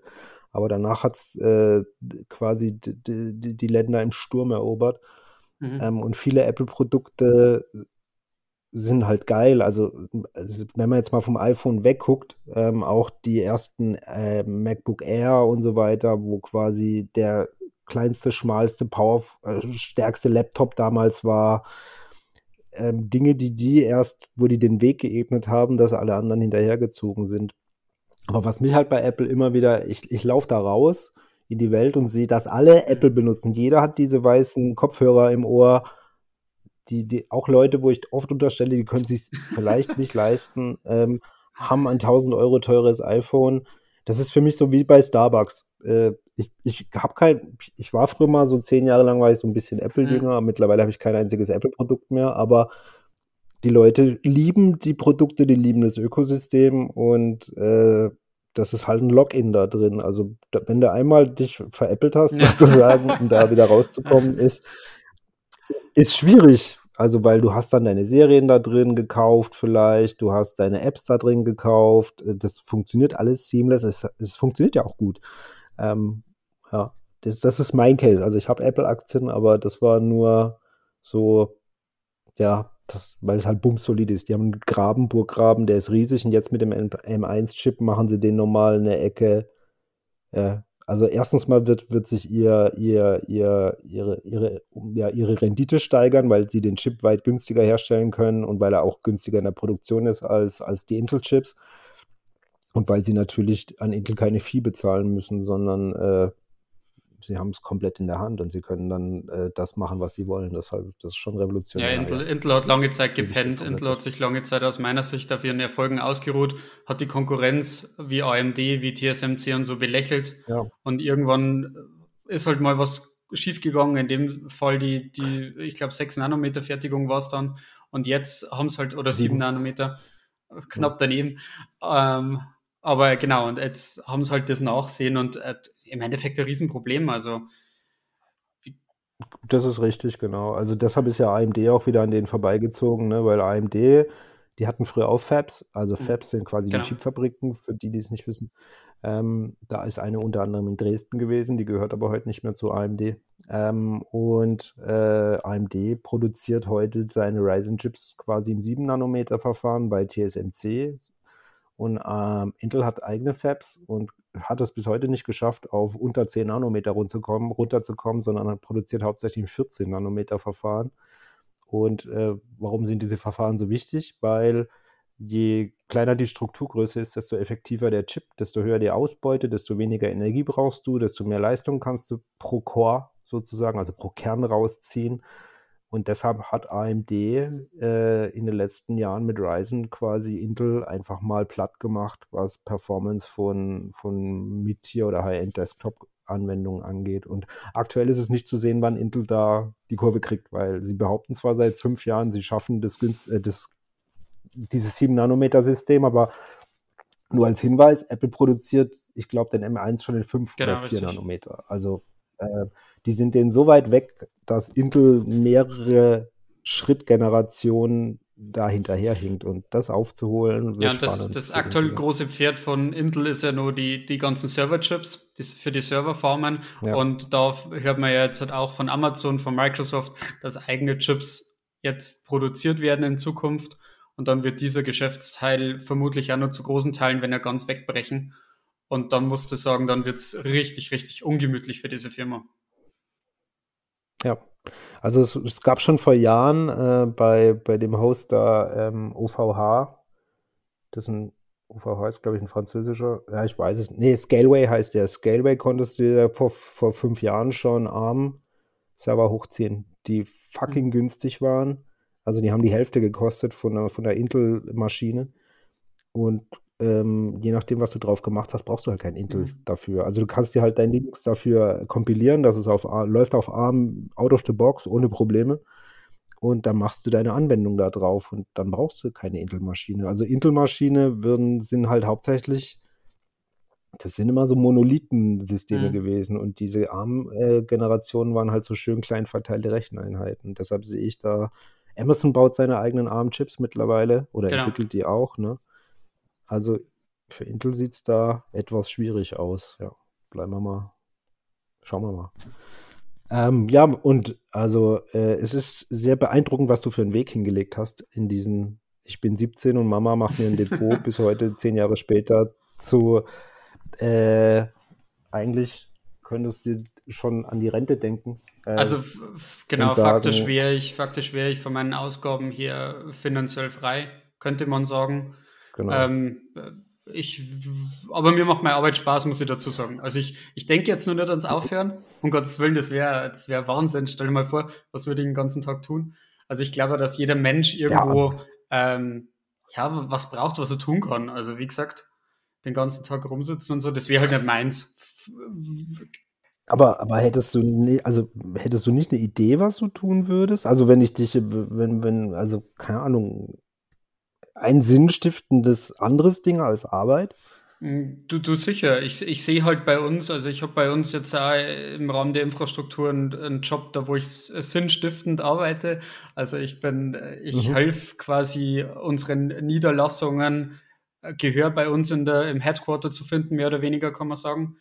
Und das ist auch für mich was, wo ich sage, das ist für mich ein Anliegen. Ich weiß, wie es ist, wenn man in einer Niederlassung draußen sitzt und angewiesen ist auf den, ja, auf den Wulst, auf den organisatorischen Wulst, den wir quasi im Headquarter haben. Und wenn man neu integriert wird. Und da ist jetzt aktuell mein Job und das macht mir Spaß. Ich liebe das. Und deswegen ist halt für mich wahrscheinlich auch die Barriere was? hoch, dass ich sage, ich mhm. mache was anderes. Was ist dein Job? Also, oder wie nennt sich das, was du tust? Ähm, ich, oder das die ist, Stelle, das oder das? Ist, äh, im Endeffekt ist das eine Stabstellenfunktion und mhm. ähm, quasi Stabstelle im User Support in der Infrastruktur. Okay. Okay. Und Das ist quasi das Ding, wo du, also du, du stehst morgens intrinsisch auf sozusagen und sagst, ich habe heute echt Bock, das zu machen. Und mir ja, macht du kommst Spaß mit, du kommst mit verschiedensten Völkern zusammen, du kommst mit verschiedensten Menschen mhm. zusammen. Ich habe, jeder Tag ist was anderes. Weißt du, ich habe in der Früh Termine äh, mit Asien, ich habe am Nachmittag Termine mit den U S A, dazwischen drin ein bisschen mhm. Europa, und das ist einfach geil, es macht einfach Spaß. Also, und das ist dein Ding auch, dein Hobby ist quasi auch, oder das, was, was dir abends ein erfülltes Gefühl gibt, ist die Kommunikation mit genau. der Welt, also sozusagen mit ganz vielen verschiedenen Menschen. Ich habe zwei, zwei Hobbys, ja. Zum einen ist das so die Kommunikation und einfach das Organisatorische, was ich dann unterm Tag äh, mhm. in meinem normalen Job mache, und dann Nachmittag, abends geht es weiter mit hier Aktien, Krypto und so weiter, was mein zweites Hobby okay. ist. Also ich arbeite nicht. Okay. Andere Leute, wenn vielleicht von außen drauf schauen würden, würden sagen, hey, der macht zwölf bis vierzehn Stunden am Tag, geht er dann wieder in Krypto-Podcasts, dann äh, macht er dies, dann macht er selber, dann liest er Buch. Das ist total anstrengend. Aber wenn ja. du, das wirst du sicher auch kennen, wenn dich was erfüllt, was du sagst, da hast du richtig Bock drauf und da freust du dich und das machst du gern, ja. dann arbeitest du nicht. Also ich arbeite nicht. Ja, dann arbeite Hört sich blöd an, nee, aber dann. Ich arbeite nicht.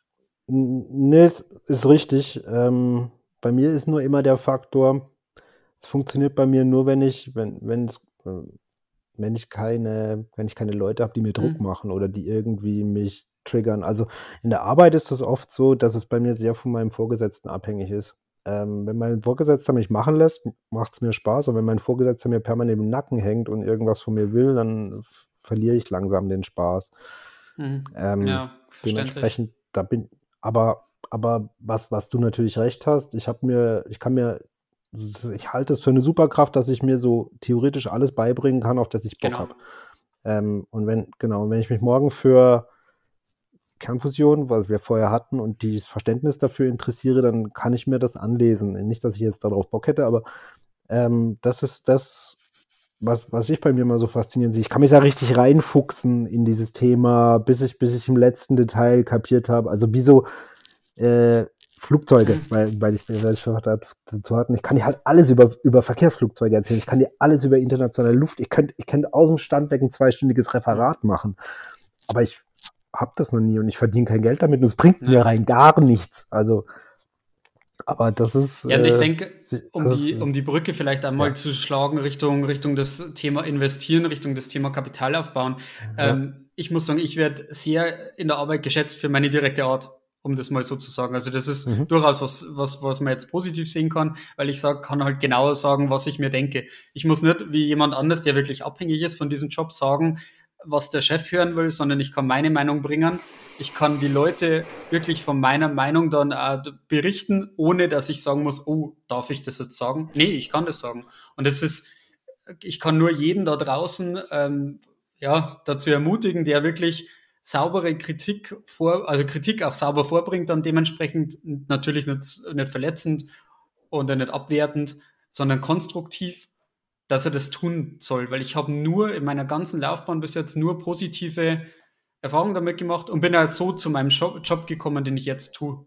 Genauso mit, mit dem Thema. Ja. Kann ich äh unterschreibe, auf Twitter würde es jetzt ein Like dafür kriegen, ähm, aber kann ich, kann ich, kann ich hundert Prozent überschreiben. Ich habe das auch erst gemerkt, nachdem mir, also mir war grundsätzlich egal, ob die mich morgen rausschmeißen oder nicht, so, so nach dem Motto, weil pff, was soll mir passieren, also zur Not fahre ich ein Jahr um die Welt oder gehe Radfahren, was auch immer, auf was ich Bock habe, und dann suche ich mir ein Jahr später einen Job, weil Kohle ist jetzt nicht das Thema. Ähm, und als ich das realisiert habe, bin ich kritischer vielleicht geworden, aber äh, ich habe mir meine Meinung gesagt, ich habe mehr Leute auch konfrontiert, aber wie, wie du schon gesagt hast, immer sehr freundlich und sachlich und zugänglich. Also ich bin nicht so rausgegangen und so nach dem Motto, hier ist alles scheiße und ihr kotzt mich alle an, sondern es ging eher drauf, hey, hier haben wir ein Problemchen, ich hätte auch vielleicht eine Idee, wie man das besser machen kann, was hältst du denn davon? Ähm, oder hier müsste man mal nachjustieren. Ähm, und die Leute waren oft sehr dankbar, wenn man, wenn man ihnen konstruktive Kritik entgegengebracht hat, die sich, die man halt auch rechtfertigen konnte. Genau, richtig. Ja. Ja. Da gebe ich dir, komm, komm. Und die Kohle hat mich erst, früher hätte ich mich das manchmal nicht getraut, äh, vielleicht das anzubringen oder von einer, zwei Etagen über mir sowas zu argumentieren, weil ich gedacht habe, wenn der das scheiße findet, dann stehe, komme ich auf die schwarze Liste oder so. Und heute ist es mir ja nicht egal. Und das hat das gibt, das nimmt ja durchaus den Stress in der Arbeit auch, weil mh, ja, du, du bist halt nicht mehr abhängig. Und äh, die, wenn sich dieses Abhängigkeitsgefühl auflöst, ähm, hat das in mir was getan. Ich kann, du kannst es, du beschreibst es genauer als ich. Ja, ich muss sagen, also im Grunde hast zum einen kann ich, kann ich mit, Situa- mit so kritischen Situationen oder mit der Kritik besser umgehen gegenüber Situationen, dass ich was beschreiben kann, so wie es ist und pragmatisch damit umgehen kann. Mhm. Zum anderen habe ich aber auch den Vorteil, dass ich mit mir selber viel härter ins Gericht gehen kann bei manchen Dingen. Also ich, ich kann mhm. auch mir eingestehen, wenn ich Scheiße gebaut habe und dann sagen, hey, ich habe Scheiße gebaut, ja. Was halt viele andere auch nicht können aus dem Aspekt, weil sie dann wieder Angst haben, dass sie mit irgendwelchen, ja, irgendwelchen Restriktionen dann rechnen müssen. Weißt? Und deswegen, glaube ich, hat ja, man in, in beide Welten so den Vorteil. Und diese, diese, ähm, ja, die, es ist schön, dass ich, es ist schön, dass ich jung bin und viel Geld habe. Aber das ist für mich, glaube ich, gar nicht der Punkt. Für mich ist der Punkt, dass ich einfach frei bin in dem, was ich tue. Und frei bin in dem, was ich mhm. jeden Tag mache und aufstehe und mir sage, hey, das ist das Leben, auf das ich Bock habe. Und wenn ich jetzt ja. Bock habe, ein Jahr in ja. Thailand zu leben, wie du schon sagst, oder irgendwas anderes zu machen, dann kann ich das tun, weil ich die Möglichkeit dazu überhaupt habe. Mhm. Und ja, im Endeffekt ist das Vermögen oder das Geld ist nur ein Werkzeug. Das ist ein Werkzeug, das dir im Zweifelsfall Zeit oder Freiheit genau. oder Unabhängigkeit über einen gewissen Zeitraum verschaffen kann. Äh, wenn du es richtig einsetzt. Und wie gesagt, also, und wie, ich glaube halt, ja, der, der Zinseszinseffekt wird immer unterschätzt. Also ich habe mehr, ich habe wesentlich mehr Geld jetzt schon mit ähm, Investments gemacht, als mit meiner Arbeit. Das muss man sich mal geben. Ich bin achtundzwanzig. Ja. Klar habe ich sehr gut investiert, da tun wir ja. nichts weg. Bei, klappt bei vielen wahrscheinlich nicht so gut jetzt, war viel Glück dabei und ähm, ja, dementsprechend, weil ich halt auch ein Hobby habe, das wo genau in die Richtung geht. Das ist mein große, großes Glück. Das ist mir durchaus bewusst. Mhm. Aber trotzdem kann ich nur jeden da ermutigen, dass er anfängt einfach. Einfach anfangen. Genauso wie ich mit meiner ersten Aktie. Hm. Ähm, und wenn es nicht gleich gehandelt wird am nächsten Tag oder nach dem Wochenende, dann geht's ja durch. Weißt du? Ähm, einfach genau. machen. Ähm, und einfach machen. Und ähm, weil es vor kurzem bei der Comdirect eine unglückliche Dame mhm. gab, die eine unlimitierte Order aufgegeben hat und äh, irgendwie geldlos wird. Also wenn ihr eine Aktie handelt, die nicht so super liquide ist, sprich die sehr, also die nicht, die nicht sehr bekannt ist, die nicht sehr oft gehandelt wird vielleicht oder die an einer sehr, sehr, sehr exotischen Börse gehandelt wird, macht bitte Limits ja, und, definitiv. und äh, nicht unlimitierte Orders, genau. weil sonst könnt ihr auf die Nase fallen. Market Buy ist gefährlich. Genau, aber ja, ähm, und ja, jetzt bist du noch keine dreißig und äh, hast im Grunde zwei Drittel deines Lebens noch vor dir. Und hast bis eigentlich schon, also Kohle ist grundsätzlich mal erledigt, wenn du so weitermachst wie jetzt. Äh, was machst du dann? Hast Boah, du das, ey, mal, du, hast Matthias, du, also, das ist eine willst gute du wirklich, ja, also willst du wirklich bis sechzig oder fünfzig arbeiten oder bis vierzig vielleicht nur, weil ich meine, das sind die besten Jahre deines Lebens. Also was ich, was ich mir schon fest vorgenommen habe, ähm, was bei mir jetzt nicht so war, war, dass ich mir viel Zeit für meine Familie nehmen will. Dass ich sagen will, wenn ich mal mit meiner Partnerin Kinder habe, dass ich dann vielleicht einmal kürzer tritt in der Arbeit, was natürlich dann jetzt kein Problem mehr ist, mhm. sein sollte oder ist. Ähm, und ja, dass ich dann einfach sage, ja, also dieser Lebensabschnitt, dass ich den einfach genieße und vielleicht für mich auch was suche, was ich ähm, nur mache, dass ich ein eigenes Unternehmen aufbaue, sowas in der Art, würde mir sicherlich auch Spaß machen. Mhm. Und ja, genau. Also das ist, weißt du, meine Pläne sind dann nur gar nicht dahin so konkret, weil ich mir ja gar nicht danach fühle. Also ich fühle mich nicht so, als das ist, würde naja, ich jetzt morgens das arbeiten aufhören. Wie beim ja. Reisen, genau, ja. Nee, das ist ja auch, ist ja in Ordnung. Du weißt ja nicht, keine Ahnung, wann ihr gegebenenfalls Kinder haben wollt und wann das eintritt. Genau. Ähm, aber wenn es eintritt, ist es halt keine Debatte, weil du schon grundsätzlich halt weißt, wie du damit umgehen möchtest. Also ich wie ich schon oft gesagt habe, oder oft das mal gesagt habe, ich bin immer traurig, wenn Eltern keine Zeit haben für ihre Kinder oder sie halt früh immer in die Kita bringen müssen und sich da nicht die Zeit dafür nehmen können. Da hast du natürlich komplett recht. Und ansonsten kannst du natürlich gucken, was, was, was passiert und kannst da agil drauf reagieren. Hast du ein Kapitalziel dann, wo du sagst, du möchtest das mal erreichen, also die Millionen willst du voll machen und dann guckst du mal? Oder? Ja, genau. Also, wenn es zu, zu dem, zumindest zu dem Plan kommt, habe ich gerechnet gehabt, ähm, das war aber, das ist jetzt auch schon ein paar Jahre her, dass ich irgendwie mit Mitte dreißig Millionär sein will. was, mhm. ähm, denke ich, durchaus realistisch ist. Wahrscheinlich schon mit Anfang dreißig. Passieren, ja. kann, passieren kann immer was. Ja. Ähm, wie gesagt, in, meinem, in meiner Planung, also ich plane alles, das ist, ist vielleicht so eine Angewohnheit von mir. Ähm, da wäre ich mit sechsunddreißig dann bei einer Million gewesen. Vielleicht erreiche ich es mhm. ein bisschen früher, vielleicht ein bisschen später. Ist, ist aber, wie gesagt, also ich habe jetzt auch kein Endziel, wo ich sage, bis dahin will ich kommen oder will ich nicht kommen, sondern der, der Weg ist irgendwo das Ziel. Dass ich sage halt, ich will immer Spaß haben bei dem, was ich mache, ne? Ich will äh, mhm. wieder Neues entdecken und vielleicht, wenn wir nochmal ähm, zu, zu Kryptos zurückkommen, ganz kurz noch, da ist das Spannende, dass du die Möglichkeit hast, aus meiner Sicht, ähm, ich wollte schon immer so ein Seed-Investor werden, so Startups inv- äh, fördern, investieren, da rein investieren, wäre für ja. mich wahnsinnig spannend. Und das habe ich mhm. dann schon mal versucht, mir das angeschaut, aber da braucht man Kapitalbeträge, die sind jenseits von Gut und Böse, zumindest jetzt noch. Das sind halt Millionenbeträge, dass du ja. überhaupt da als Seed-Investor anfangen kannst und dementsprechend, ja, ist das einfach nur nichts. Aber bei Krypto ist es aus meiner Sicht so, dass ich jetzt durchaus ein Seed-Investor bin in solche Projekte rein. Und das ist halt das vielleicht, was mir ja. jetzt aktuell auch noch Spaß macht, weil spannend ist, wie Sau. Mhm. Du, also um es richtig zu verstehen, durch deine Kryptos, die du hältst und benutzt, fühlst du dich als Seed-Investor? Genau, oder? Ja, ich unterstütze ja die Projekte. Also wenn, okay. wenn wir uns jetzt zum Beispiel genau. IOTA anschauen, ah, ja, ja. IOTA ist ein Projekt, das ist eine Non-Profit-Foundation und die sind ja irgendwo ja. auch vom Tokenpreis abhängig. Das heißt, du kannst es ja. so sehen, dass du Investor bist bei ihnen. Du kannst natürlich...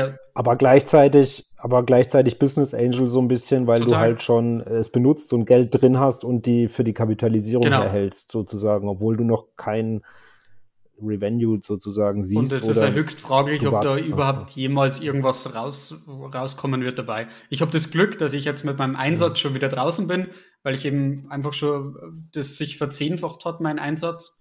Also den habe ich mittlerweile schon wieder rausgezogen, den ursprünglichen Einsatz. Mhm. Und, aber trotzdem sehe ich mich halt da irgendwie so als äh, Business Angel, was vielleicht für den einen oder anderen jetzt, jetzt sich lustig anhören mag, aber ich finde es, also das ist für mich so das Gedankenspiel dahinter.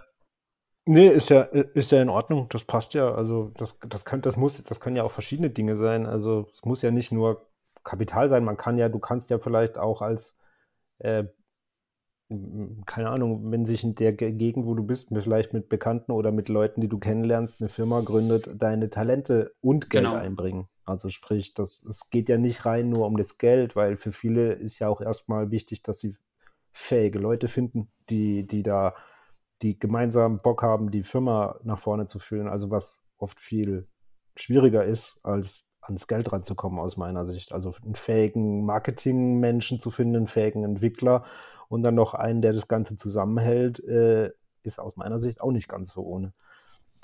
Ja, und das ist einfach was, wo ich sage, das ist, ist, denke ich mal, ganz cool und das, das wäre vielleicht was, wo mhm. ich mal für die, für die Zukunft in so zehn Jahren vorstellen könnte, dass man einfach sagt, man hat dann seine drei, vier Startups, wo man Seed-Investor war und dann arbeitet man da mit, wie du schon sagst, das ist ein, das ist ein richtig cooles, mhm. cooles Ding, was ich sage, das könnte ich mir vorstellen für die Zukunft. Und ja, da kann man mal schauen dann.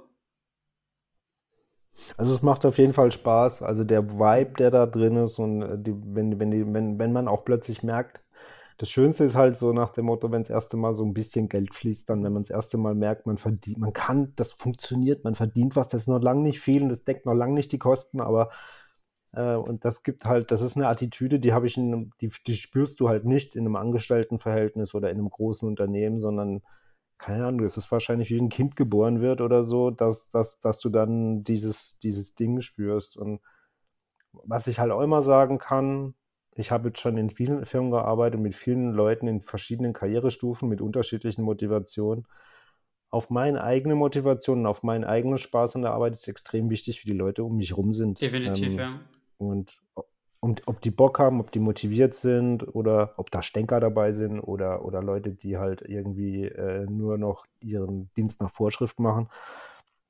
Aber das ist halt in so Startups auch, weil da sind meistens halt nur Leute, die echt Bock drauf haben und, und das nach vorne bringen wollen. Und da kriegst du, da kannst du halt Dinge dann erreichen, die, wo du manchmal gar nicht denkst, dass die möglich sind. Also ich glaube auch, für, ein guter Job macht, gibt, hat für mich drei Dimensionen, wo ich sage, das ist mir wichtig.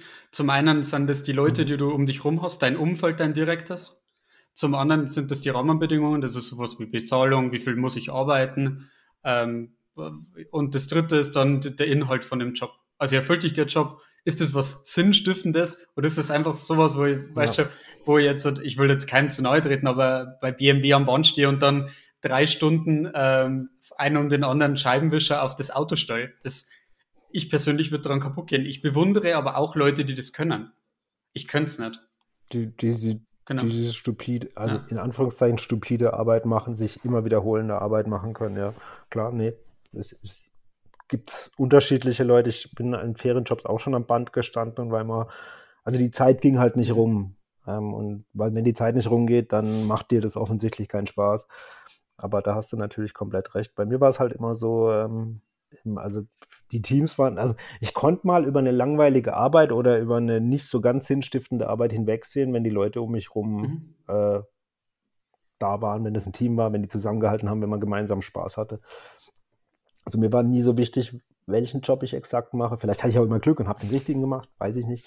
Ähm, aber eher so die Leute um mich rum. Das war so das, das Wichtige. Aber ja, passt schon. Nee, cool. Ja. Ja, genau. Das ist, das ist so, denke ich mal, das, das Wichtigste. Und Job ist wichtig, da, da tun wir gar nichts weg. Und wenn dir dein Job nicht gefällt, mhm. dann musst du aus meiner Sicht unbedingt was tun. Und also bevor man anfängt zu motzen, liebe Leute, äh, liebe Leute, was für eine scheiß Ansprache. ähm, also, ihr, bevor man an, also ihr dürft, jeder darf über seinen Job mal motzen und sich drüber aufregen, aber wenn das zur, zur Routine wird und man anfängt, wochenlang oder monatelang sich über das aufzuregen, sucht euch lieber einen neuen Job, weil ihr macht euch sonst. Also, ich sage immer, jammern ist okay. Ähm, jammern ist aber nur okay, ja. wenn du versuchst, aktiv was zu ändern. Wenn du aktiv nicht versuchst, was ja. zu ändern, ist Jammern nicht okay. Jammer nicht, dann, weißt du? Genau. Also das, ja, nee, das, das kann man auf alle Lebensverhältnisse anwenden. Ähm, Jammern ist eigentlich nie okay, außer du bist aktiv an der Änderung beteiligt und versuchst zumindest, dich zu, zu strecken und da was zu tun. Das kann man als, ja, das kommt man fast als elftes Gebot durchgehen. Definitiv, ja. Aus meiner Sicht. Also ich hasse, ich hasse auch Jammerer. Ich versuche mittlerweile teilweise sogar, habe ich es im Freundeskreis oder im Bekanntenkreis, dass Leute, die ich mir fällt es sehr schwer, mit diesen Leuten dann irgendwas auszumachen, dass man sich mal trifft oder so, weil ich genau weiß, ich will nicht, ich will nicht jammern, ich will auch nicht mich da runterziehen lassen, sondern eigentlich will ich über coole Dinge reden oder über Dinge, die man verändern kann und nicht über, ja, Scheiß. Den ja, im Endeffekt bist du ja immer der Durchschnitt von den Personen, mit denen du am meisten Zeit verbringst. Also das hört sich jetzt, das hört sich mhm. immer banal an und das sagt man halt so dahin, aber es ist so. Also wie gesagt, wenn du, wenn du dich mit erfolgreichen Leuten umgibst, dann wirst du aus meiner Sicht unweigerlich auch erfolgreich, weil du dann einfach diese Stories hast, du hast diesen Spirit, du kriegst es von den Leuten mit, aber was es mit denen macht, in welche Richtung er immer erfolgreich. Es muss ja nicht unbedingt sein, wie jetzt, ich habe ein dickes Depot, sondern Erfolg kann ja auch sein, wenn ihr eine tolle Familie habt. Erfolg kann so viele Dinge beinhalten. Ja. Ne? Das ist so vielfältig, finde ich. Und ja, genau, deswegen glaube ich, dass, dass es schon wichtig ist, mit wem man sich da umgibt. Definitiv, ja. Das ist jetzt auch aus meiner Sicht ein schönes Schlusswort, ähm, weil wir quatschen hier schon, es ist jedes, jedes Mal denke ich eigentlich, ich will so eine Stunde quatschen und dann geht es trotzdem weiter. Ähm, es zeigt mir aber persönlich nur, dass es zumindest mir Spaß macht, mit den Leuten mich zu unterhalten. Ähm, auf jeden Fall mal danke, Daniel, für dieses sehr inspirierende Gespräch und auch für dein, die Einsicht in, in, dein, in dein Anlageverhalten oder in dein Depot, in Anführungszeichen, dein Leben und geile Attitüde so. Äh, und ich kann jetzt schon wieder sagen, ich bin ja über zehn Jahre älter, mit achtundzwanzig war ich noch nicht so weit. Dementsprechend bin mal gespannt, was da von dir noch zu erwarten ist. Also auf jeden Fall äh, vielen, vielen Dank. Und wenn du noch was sagen möchtest, hau raus. Nee, hat viel Spaß gemacht. Ähm, wie gesagt, ich habe ja, ich habe wahrscheinlich die Hälfte von meinen Storys noch gar nicht erzählt. Wir können gerne mal wieder sowas machen. Hat echt Spaß gemacht, war cool. Und ja, genau, dann schauen wir mal und bleiben auf jeden Fall in Kontakt, Matthias. Genau, dann machen wir für die, für die Staffel zwei oder für irgendwann machen wir mal ein Recap und dann machen wir mal Storytime. Genau. Cool, Daniel, dann ähm, vielen Dank und an alle Hörer da draußen, das war jetzt die vierte Folge, ähm, ihr dürft gerne Feedback hinterlassen, kommentieren, äh, Wünsche äußern, whatsoever ähm, und es werden hoffentlich auch noch weitere Folgen kommen. Dann wünsche ich euch noch eine schöne Zeit. Ciao.